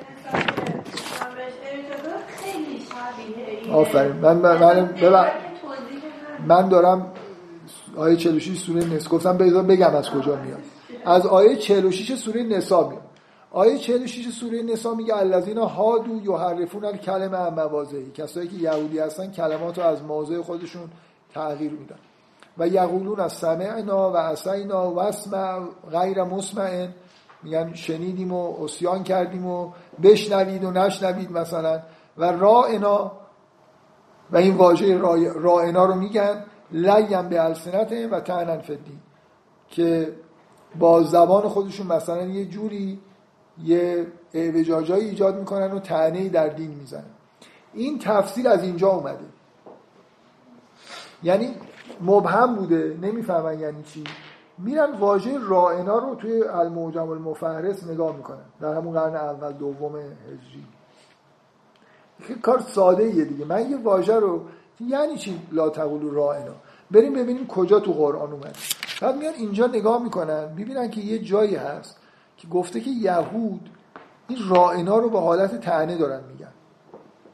پس چی میفهمیم از این آیه که اینجا علت این که میگه لا تقولوا رائنا برای اینکه اونا میگن رائنا طعنه دارن میزنن شما اینو، اصلا این تفسیر از اینجا اومد. برای انه قال سمعنا و اطعنا و اسمع و انظرنا، یعنی دقیقا ترکیب رائنا و انظرنا تو اون آیه هم میاد. آره یعنی دقیقا مقابل رائنا دوباره اینجا داریم که هم انظرنا، یعنی آره اونجا اونجا هم رائنا. ببین نهایتا از چیزی که اونجا شما میخونید هم همینی که من میگم همینجوری در واقع میتونید برداشت بکنید، اینکه رائنا حالت چیز داره منفی داره، رائنا نگید عوضش بگید عوضش بگید منظورنا. آره همینه داره میگه. موضوع اینه که رائنا یعنی چی؟ رائنا یعنی این که مثلا سخت نگیر و رعایت حال ما رو بکن، انظرنا یعنی به ما مهلت بده. خب من میخوام بگم که این که میگن به مؤمنین دارن میگن نگید رائنا چون یهود میگن رائنا، میخوام بگم یعنی محتوایی نمیفهمن که رائنا ایرادش چیه گفتنش. اون آیه رو نگاه میکنن چون بعدش نوشته طعنن فی الدین، احساس میکنن که رائنا یه واژه‌ایه که مثلا یهود دارن ازش یه استفاده‌ای میکنن که بعد شما به این دلیل رائنا نگید. همین تاکید میکنه که این یهود انگار با واژه‌دان دارن بازی میکنن، سه تا مثالی که داره میزنه بسمع غیر مسمع انگار داره با واژه‌ها بازی میکنه دیگه. یا مثلا نه احساسم اینه که این احساسشون درسته که این یه ماجرای واژه‌دانیه. این پس مقاله مصنعه چیه؟ یهود عربی صحبت میکردن. آره خب آره حالا فرق نمیکنه. آره اینجا تو این ترجمه که من دارم میخونم توضیح داده که رائنا در عربی یعنی به ما التفات کن، ولی در عبری یعنی خبیث ما. حالا این توضیح که این داره بعد به مؤمنین داره گفته میشه که شما چون یه یهود مثلا فرض کنید یه اینو میگن شما اینو نگید. خب این خیلی چیز دور از ذهنیه دیگه، در حالی که مستقیما رائنا اینکه اونا اونا اصلا ببینید اون مسئله اینکه یهود با یه معنای دیگه رائنا رو دارن میگن رو بذارید کنار. رائنا همونجا هم همین معنی رو میده، به معنای اینکه مثلا یهود دارن میگن که سخت نگیر. خب شما اینجوری برخورد نکنید که حالا بعداً مثلا فرض کنید یهود هم این حرفو میزنن. اینکه رائنا به معنای محتوای خودش این واژه درست نیست گفتنش، انظرنا درسته. اونجا به همین میخواد برسه. اونجا میگه که مثلا وس وسمعو گوش فرا دارید مثلا. وسمعو نه اینجا میگه وس میگه که اونجا هم همینو میگه. میخوام بگم اون آیه به این آیه مربوطه، ولی این که شما از این به این نتیجه برسید که علت رائنا نگفتن اینه که یهود با مثلا دارن با این واژه بازی میکنن، این اشتباهه.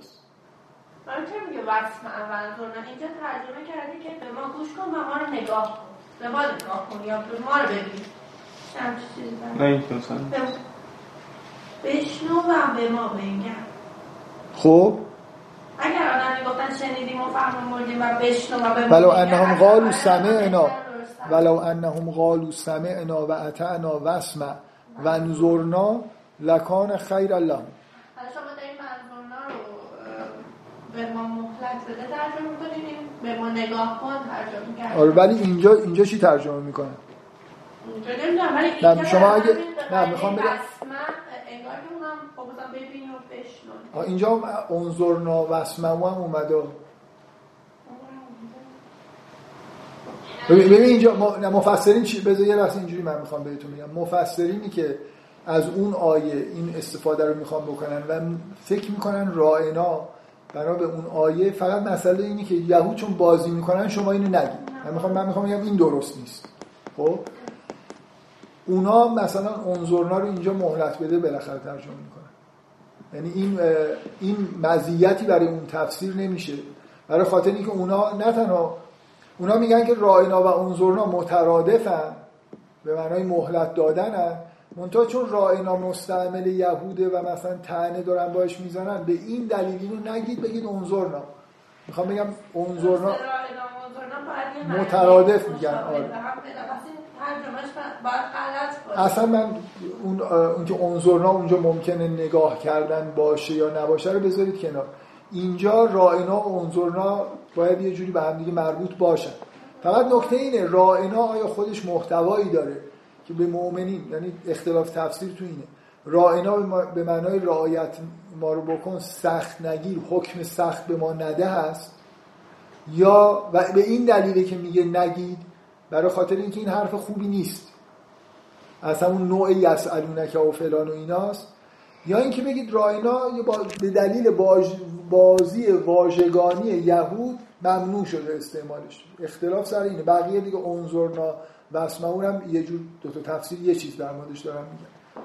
خیلی به نظر من اینکه یهود اونو میگن شما اینو نگید یه تعبیر سخیف و نامربوطی میشه، در حالی که اگه رائنا رو همینجور متعارف به عنوان بگید خود این رائنا گفتنش اشکال داره. یهود حالا یهود هم به نظر من اون آیه رو من نمیخوام وارد بحث اون آیه بشم. اونجا هم همین معنی رو میذارم میگه. یعنی تعلن فدین و اینا یا اینکه نمیدونم در عبری چه معنایی داشت و یه خورده دارن چیز میکنن. حالا یه روایتی بوده مثلا از داستان ساخته میشه. و این نکته جالب اینه که بعضی از تفاسیر اینو میگن، اونو به عنوان شاهد میگن. از اونجا این تئوری اومده. یه چیزی که از روش تئوری رو ساختی دیگه شاهد ماجرا نمیشه. میخوام بگم این مثل این که اینو همینجا یه معنی میکنن، بعد مثل این که شما رو برای اینکه قانع بکنن ببین در سوره نساء این اومده، آدم میگه ای راست میگه اونجا هم این اومده. از اینو نفهمیدن رفتن رائنا رو پیدا کردن اونجا، مثلا اون آیه ارتباط داره با این آیه، اون آیه رو نگاه کردن به نظرشون اومده که اونجا اینو داره میگه، بعد اومدن اینجا استعمال کردن. و موضوع اینه که در تفسیر حتی المیزان حد اکثر سیاق آیاته که مد نظره، سیاق سوره وجود نداره. و این با این من اینجوری بخوام من به عنوان یه اصطلاح تفسیری بگم آقا اون تفسیر با سیاق سوره هماهنگ نیست، اینی که من دارم میگم با سیاق سوره هماهنگه. و همه حرف ما تو این جلسات اینه که اگه سوره رو به عنوان کل نگاه کنید آیه‌هاش رو هم بهتر میفهمید، یه جایی که مشکل فهمیدن رو درک میکنید.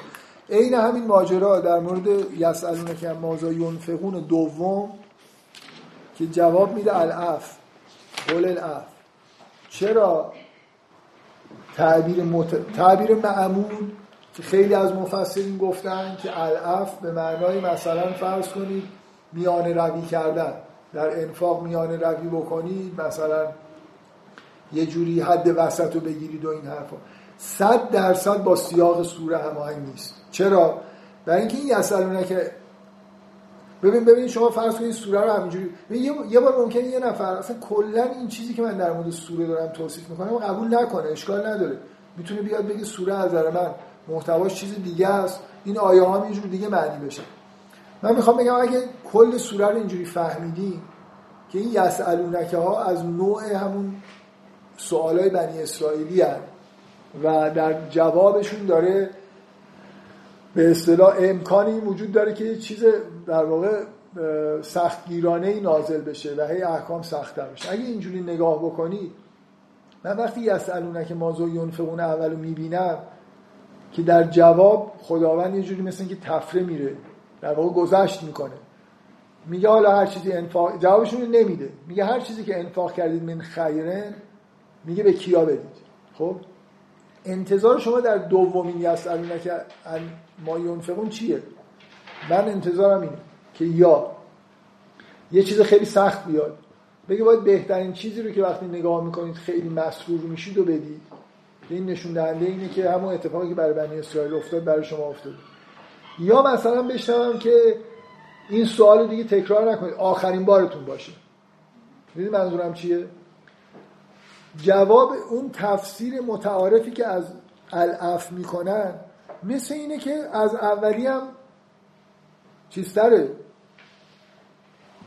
غضب و سختگیری کمتری توش هست، دفعه اول جوابشون نداده، مثل اینکه یه جور در واقع بهشون تربیت گفته سوال بی ربطی پرسیدید، دفعه دوم داره جوابشون میده، میگه مثلا میانه روی بکنید فرام. مثلا این کلا با این من انتظارم اینه که یا یه حکم سخت اینجا بیاد که نشون بده که کار از کار گذشت، این سوال دوم، یا مثلا دومین بارم یه جوری فعلا جواب سخت براشون نیاد ولی کار به سومی مثلا نکشه دیگه.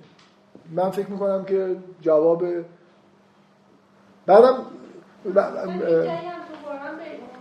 بله نکته دیگه. اولا ایشون تو سوالشون جو گفتن که من من نمیدونم، من گفتم العف فعله، قول العف بگو بخشش.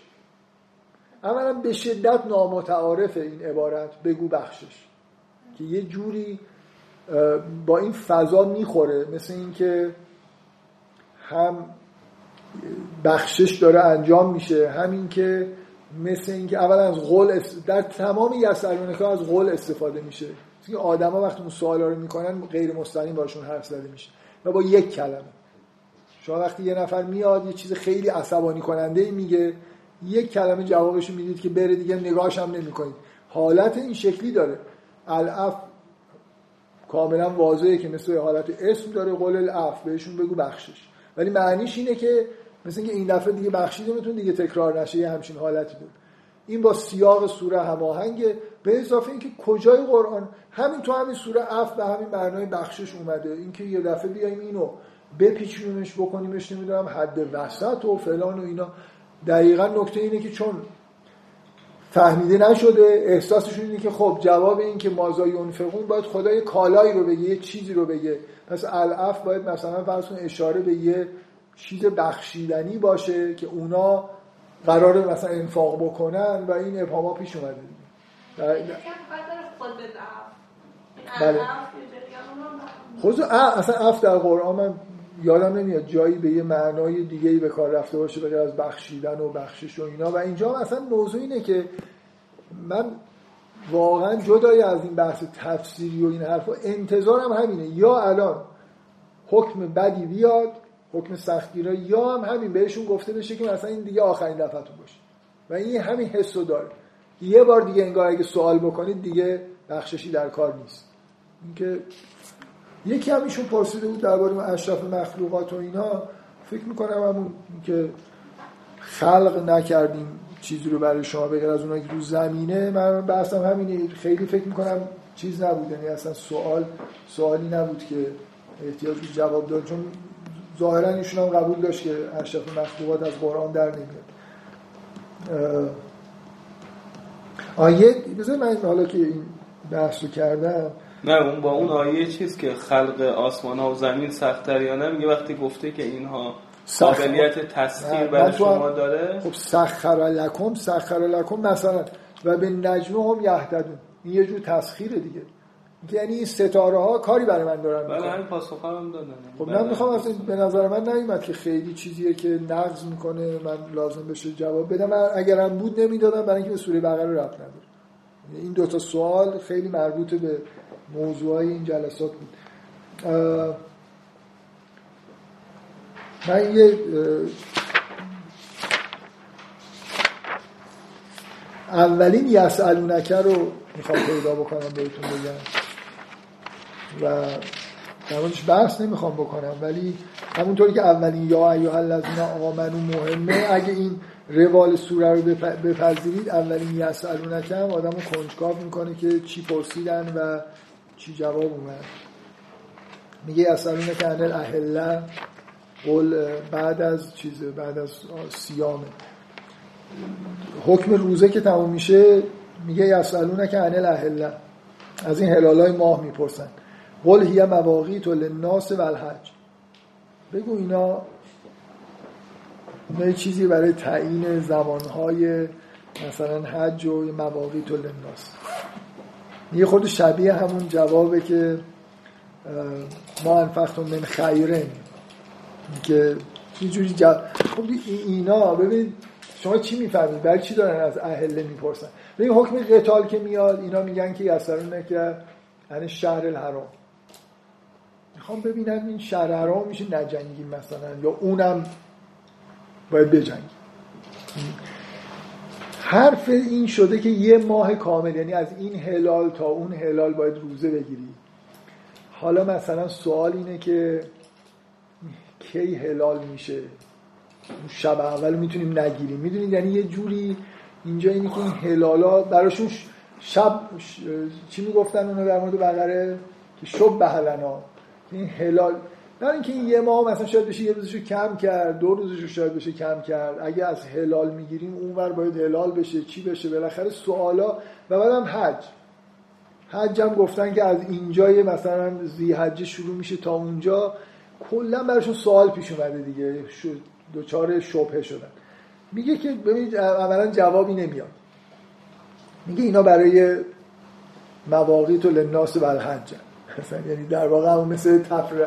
بعد یه چیز عجیبی میگه، من فقط میخوام سوال، من یه چیزایی نوشته بودم که دوست داشتم آخرین جلسه بیام یه عالمه سوال بگم که این یعنی چی، اون یعنی چی، یعنی حس ناتمام بودن حرفا رو القا بکنم که الان هر جا رو نگاه کنید میتونید یه چیزایی بپرسید که این چرا اینجوری گفته، اون چرا طولانیه، این چرا بعد از اون اومده، و سعی کنید جوابش بدید. بعد از اینکه میگه هی مواقیت للناس والحج، میگه ولیس البر بان تعتوا البیوت من ظهورها ولکن البر من اتقی و اعتوا البیوت من ابوابها. اصلا کی میفهمه یعنی چی، چرا ربطی به هلالای ماه داره؟ میگه اون پوینتر محرمزون این هلالاش نیست که شما دارین به ایناش فکر میکنید، اصل قضیه رو اصل قضیه چیه؟ میگه که از پشت وارد خونه نشید، از در وارد خونه بشید، یعنی ها میگه به روزه و به اینجاش توجه نکنید، مثلا به اینکه آقا باید چه میدونم واسه رضای خدا، واسه اینکه تقواتون زیاد چه کاری بکنید. نه من من فقط دارم میگم فکر کنید. حالا ایشون یه ایده ای داد، یه داستان ساختن مثلا که در اعراب نمیدونم از پشت خانه ها می اومدن، بعد این داره میگه که اون سنت رو رعایت نکنید. فرض اون داستان درست باشه که درست نیست، چه ربطی به یسالونه که انل اهله داره؟ یعنی جوابشون رو نداد که هیچی، یه چیزی هم گفت که اصلا خیلی من من این قرار جواب بدم که جلسات تموم شد دیگه، الان دیگه ما داریم چیز میکنیم، سوال داریم مطرح میکنیم. یه سری جلسات داشتیم سوال بله؟ یه سری جلسات داشت هم سوال رو جواب آره، تا بخواید میشه سوال مطرح کرد، جدی میگم، یعنی الان مثلا فرض کنید چه میدونم توی اون دا... اصلا تو قسمت شریعتو که من نخوندم، قسمت انفاق اینا ده پونزده سفر جزئیاتشو نخوندم، یه عالم مطلب اونجا هست که چرا اینجوری میگه اونجوری نمیگه. یعنی اون بخشای احکام طلاق چند صفحه است، احکام نکاح و طلاق و اینا، تشویق به انفاق سه چهار صفحه است. تمام این احکام به نظر من جای سوال داره که چرا اینا اومده غیر اینا نیومده، چرا کوتاه بلندن، ارتباطش با احکام یهود چیه، همه اینا شریعت چقدر داره تغییر میکنه. هزار تا سوال میشه اینجا مطرحه، خودتون بپرسید. خب من ببخشید احساس دیگه این میکنم وقتم تموم شده. یه چیزی آخر جلسه قبل پرسیدن که چرا اینجوری، حالا مثلا فرض کنید همه شما قانع شدید که این سوره یه همچین روندی داره، یه همچین خطری رو داره گوش زد میکنه جامعه اسلامی، چرا اولی که داستان ابراهیم شروع میشه نمیگه که حالا برگردیم به ابراهیم، این دین اول بوده، واضح صحبت نمیکنه، همه رو باید یه جوری انگار شما کشف بکنید.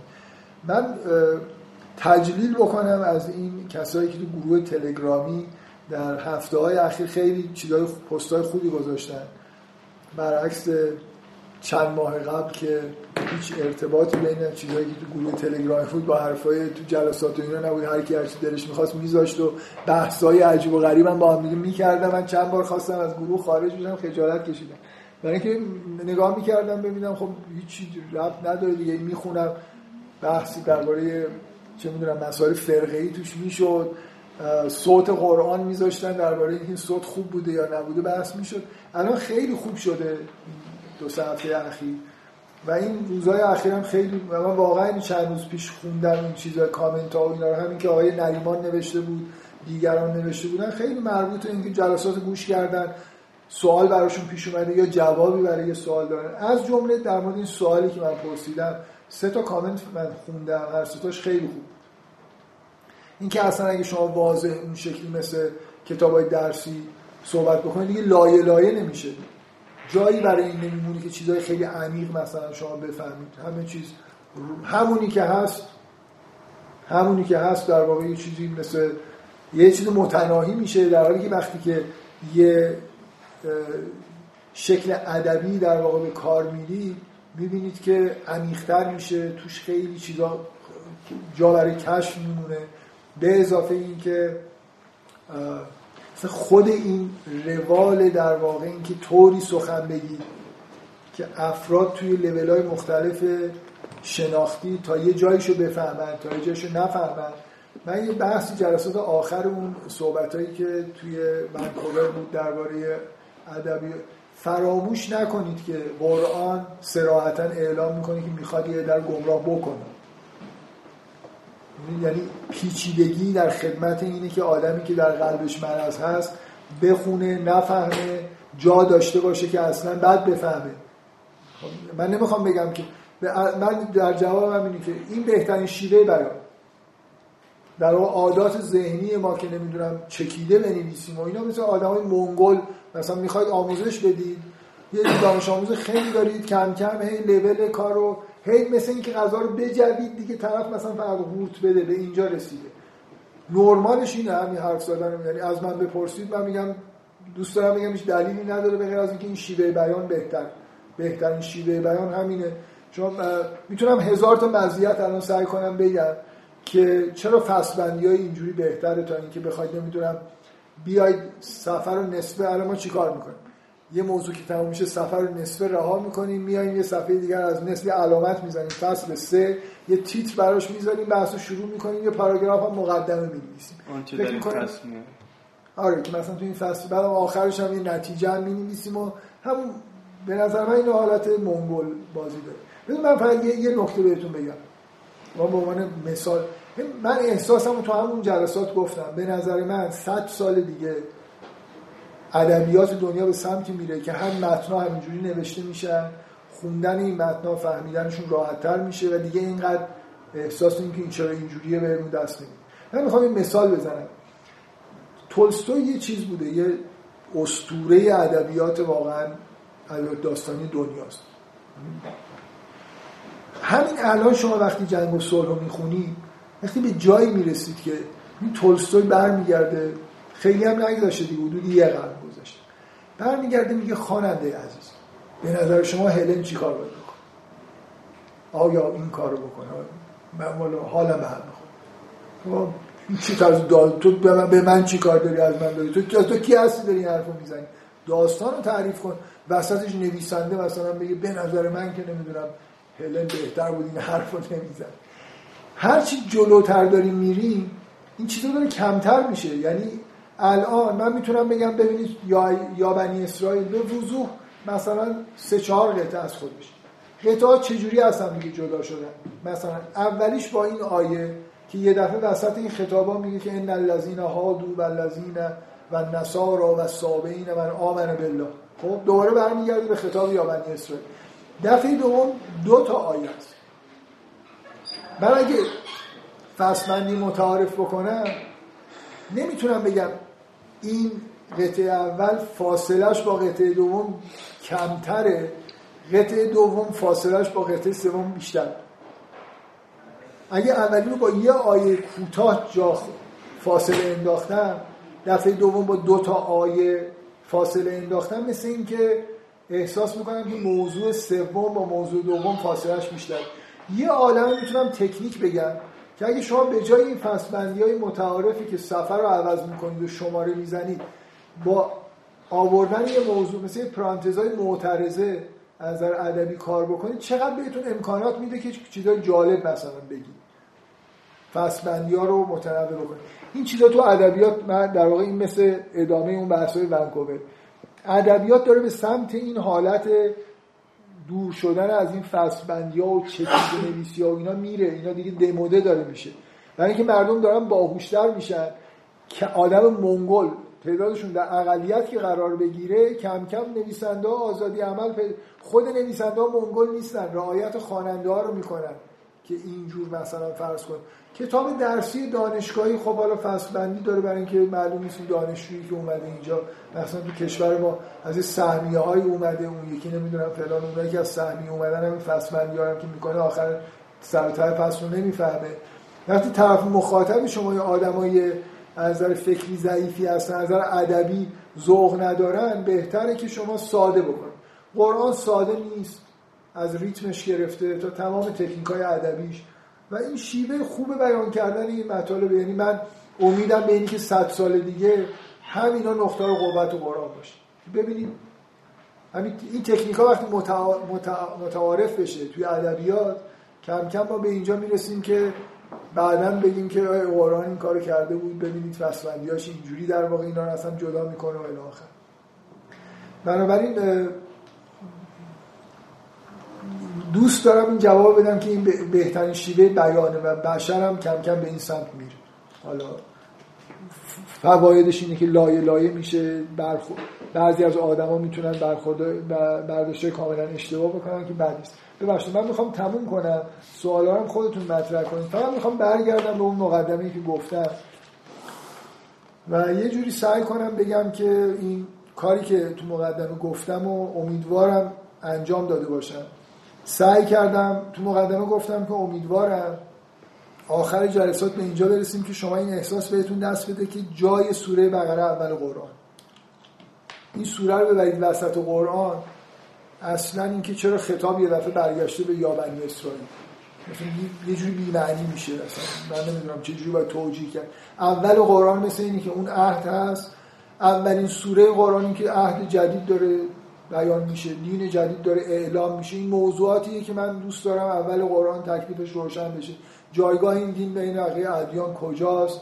اونا نفی میشن، نمیشن؟ همه اینا تو سوره بقره است. یعنی مثل اینکه یه کتاب امت جدیده و داره همه چیز رو به روشنی بیان میکنه، چرا لازم بوده بیاد، چرا در اینجای دنیا اومده. و میگم اون خطابا اصلا اصلا سوره انگار اول با یهود شروع میشه، هنوز اون عهد باقیه تا اینکه این تغییر قبله اتفاق میفته. همه چیز موکول به اینکه این اول قرآن باشه. من اصلا این وسطش باشه نمیفهم، نه موضوعش دیگه انگار یه جوری جا داره برای وسط قرآن، نه این خطابا جا داره الی آخر. اینکه اولین سوره بودنش، اینکه نامش به شدت متناسب با محتواست، نام دیگه، اینکه در واقع نام نه محتوای اصلی، اون لایه‌ای رو که ممکنه کشفش براتون سخت باشه رو داره بهتون نشون میده که خیلی کامنت خوبیه برای فهم سوره. نامگذاری این نیست که متعارفش اینه که من سوره رو بخونم سعی کنم در یک واژه مثلا اینو چکیده بکنم، در حالی که این نامگذاری این کار رو انجام نمیده. به یه چیزی که ممکنه نبینی توجهتون رو به یه جای سوره داره جلب میکنه. و مهمتر از این دوتا این که فکر میکنم حداقل چند تا آیه از جمله این دو آیه‌ای که امروز بحث کردم در موردش وجود دارن و این آیه‌ای که الان سوال کردم ازش و چند تا آیه دیگه‌ای که در موردش بحث نکردم که اصلا سوره رو کلی نگاه نکنین معنی آیه رو نمیفهمید. من من سعی کردم بگم این شیوه نگاه به اصطلاح سوره محور برای فهمیدن تک تک آیات هم کاربرد داره، یعنی بهتون یه دید کلی میده. همین چیزی که الان تو این جلسه این اصطلاحی که به کار بردم میشه در تفسیر از سیاق سوره صحبت کرد. شک دارم که معنی اینه یا این. این معنی اول با سیاق سوره هماهنگ نیست، دومی هماهنگه و این معنی درسته. بنابراین همینجور که سوره رو بهتر بفهمید اجزایش رو فکر میکنم بهتر متوجه میشه. من جلسه گذشته نمیدونم قسمتی ضبط شد یا نه، حرف این شد که این اپروچ سوره محور چقدر سابقه داره و اینا یه حرفایی زدم. سعی کردم بگم که الان حداقل توی پنجاه شصت سال اخیر تفسیرها خیلی به این سمت رفتن. کتاب معرفی کردم، یکیش این کتاب آقای محمد تقی مدرسیه که ترجمه شده، انگلیسی نوشته کتاب ایشون. عنوانش از سوره های قرآن در اون مایه ها و محورها، آستان قدس رضوی چاپ کرده. یه کتابی که همه سوره ها رو در حد یکی دو صفحه و سه چهار صفحه و اینا کلیاتش رو سعی میکنه بگه. من اصلا نمیخوام بگم خیلی خوبه، ولی بالاخره یه کتابیه که کاری که انجام میده اصلا تفسیر به معنای متعارف نیست. اصلا در مورد سوره روم چهار صفحه نوشته، هم آیه ها چه تقسیم بندی هایی دارن و سعی کنه بگیم اصلا کلیت سوره چیه. کتاب نظم قرآن آقای عبدالعلی بازرگان هم کتاب خوبیه برای که سوره رو کلا بهش نگاه بکنیم. یه مفسر پاکستانی هست که معروف ترین تفسیر سوره محور، سید قطب، فیزران قرآنش خیلی وقتا درباره سوره حرفای کلی میزنه، ولی این مفسر پاکستانی آقای اصلاحی، امین احسن اصلاحی، این معروف ترین تفسیر رو نوشته که به شدت با یه تئوری خیلی مدون سوره محور در واقع تفسیر میکنه. یعنی یه عالم اصطلاح درست کردنی مکتب تفسیری تو پاکستان هست که ایشون معروف ترین آدمشه، از اینکه یه تفسیر کامل قرآن نوشته، به زبان اردو نوشته، یه بخشای مهمش حداقل من میدونم به انگلیسی ترجمه شده. توی اینترنت هم سرچ کنید یه سایتی هست که بخشای ترجمه شده رو توش گذاشتن، میتونید بخونید. بقره و اینا نیست، از قصص به بعد فکر میکنم خیلی از سوره هست. به هر حال ایشون قشنگ تو مکتب تئوری دارن، اصطلاح درست کردن و کلی درباره کل قرآن، مثلا اینکه فصل بندی وجود داره، چهار تا سوره اول با همن، از این سوره تا اون سوره فصل دومه، حتی اینجوری در واقع در مورد کل قرآن اظهار نظر میکنن. من نخوندم ولی هر جا اشاره به تفسیرایشون شده بیشتر مشتاق شدم که بخونم. فکر میکنم خیلی خوبه. اصلاحی اسم تفسیرشون هست تدبر فی القرآن یا همچین چیزی، تدبر فی القرآن اگه اشتباه نکنم. من همین دنبال اسمشون که فراموش کرده بودم میگشتم، یه صفحه ویکی پیدا کردم که توش توضیح داده بود که یه ماجرایی تو زندگی ایشون پیش اومده به عنوان حسن ختام، سوء ختام بد نیست اینو بگم. توی پاکستان خب این روحانی معروفی بود، از ایشون خواستن که موقعی که قوانین مدنی نوشته میشد نظر بده در مورد بعضی از احکام و ایشون نظرش درباره حکم زنای محسنه این بوده که رجم نیست، تازیانه است طبق قرآن. و میخوام بگم هر که قرآن رو بخونه به نظر من اینو میفهمه. ایشون من اینو میشنوم، خب خیلی نسبت به ایشون احساس خوبی پیدا میکنم که بیشتر از اینکه تحت تاثیر سنتی که بهش آموزش داده باشن قرار گرفته باشه قرآن رو میخونه و اعتماد میکنه به اینکه چیزی که صراحتاً در قرآن اومده همونو ملاک قرار بده. خیلی تحت فشار قرار گرفتن برای اینکه گفتن که رجم در اسلام نیست و این حرفا. و چیزی که میخوام به عنوان سوء ختام بگم اینه که کار به جایی رسید که وقتی به تفسیرشون که داشت منتشر میشد به سوره نور که رسید و ایشون در اونجا میخواست صراحتاً اظهار نظر کرد که طبق این آیه حد مثلا فرض کنید زنای محسنم تازیانه است، انتشاراتی که چاپ میکرد به ایشون پیغام داد که اگه اینو بر نداری ما دیگه چاپ نمی کنیم. ایشون هم بر نداشت دیگه، تفسیرش چاپ نکرد که چرا قبول نمی کنی که رجم مثلا زنای مثلا محسنه حدش رجمه، میبینن تو قرآن چیز دیگه نوشته. این من سوء ختامش اینه که ما چقدر به بنی اسرائیل شباهت پیدا کردیم که یه چیزایی درست شده در طول تاریخ و کفر مطلقی، یعنی مفسر درجه بزرگترین مفسر پاکستان حق نداره برداشت خودش رو از یه آیه صریحی بنویسه، چاپ نمی‌کنن برای اینکه علما مثلا چیز دیگه ای میگن. اینکه چرا اواخر بنی اسرائیل پیامبرا نمی‌اومدن بگن ما پیغمبریم برای اینکه ممکن بود بکشنشون، حرفشون رو می‌زدن ولی خیلی جرأت این که ادعای کی بود اینو گفت که چرا بعضی از تحریفات تورات رو اصلاح نکردن؟ کی جرأت داشت بیاد بگه یک کلمه این تحریف شده است؟ هیچی نمیگفتن هم کشته میشدن اگه یه ذره خلاف اون عرفی که به وجود اومده بود حرف میزدن. ما هم تو همون شرایطی میگه. به هر حال اینو من خوندم مثل یه شاعر. البته علامه تو بهار حاشیه میگه، علامه طباطبایی در بهارالانوار و حاشیه میذارن، آره نذاشتن تموم بکنه حاشیه بهارالانوار، برای اینکه یکی دو جا نوشته بود که علامه مجلسی تو این زمینه مثلا درست متوجه نشد و تخصص خیلی محترمانه نوشتن. عبارات ها اینجوریه که ایشون در زمین معاد جسمانی بحث حکمت و فلسفه تخصص نداشته و این اظهار نظرش درست نیست. تهدید به مرگشون میکنه، یعنی میکشن. مثلا کلا خودش چیزش کرد دیگه، یعنی مثلا اون شرح بهارالانوار رو دیگه ننوشت، ادامه نداد. و ما هم همون شرایطو داریم، اگه به قولشون بدتر نباشه اوضاعمون بهتر نیست. و برگشتن به من جلسه قبل گفتم که ما این مزیت بازگشت به قرآن داریم برای اصلاح‌گری. منظورم این نیست که کار ساده ایه، اینکه واضح ترین چیز هم نمیتونید از تو قرآن صراحت یه چیزی داره بیاید بگید که این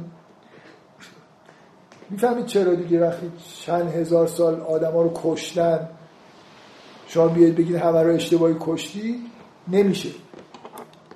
یعنی این شرع موجود هزار سال حداقل داره بهش عمل میشه. برای یه عالم آدما رو سوال میرن دیگه، همه اون آدمایی که همه همه همه چی میگن سلف صالح، کل سلف صالح مثلا تو کتاباشون هم نوشتن. اصلا نمیدونم چی کار باید کرد. خیلی چیز نکنید، خیلی فکر نکنید که اصلاحگری در دین کار ساده ایه، ولی میخوام بگم اینجا باز هم مزیت وجود داره. یعنی آقای اصلاحی قرآن رو میخونه، تفسیر میکنه. منم اگه آدم با تقوایی باشم و یه ذهن آماده، قلب آماده ای داشته باشم و استدلالشون میبینم قبول میکنم دیگه. ولی توی یهود خود تورات کلی از این چیزا واردش شده بود، بعضی از قسمتاش هزار سال بعد از وحی نگارش شده بود، بنابراین دیگه اونجا پیغمبر هم میومد نمیتونست کاری بکنه. پیامبران هم خودشون متهم به این بودن که اونا دارن تحریف در دین ایجاد میکنن برای اینکه متن مقدسشون اینجوری داره.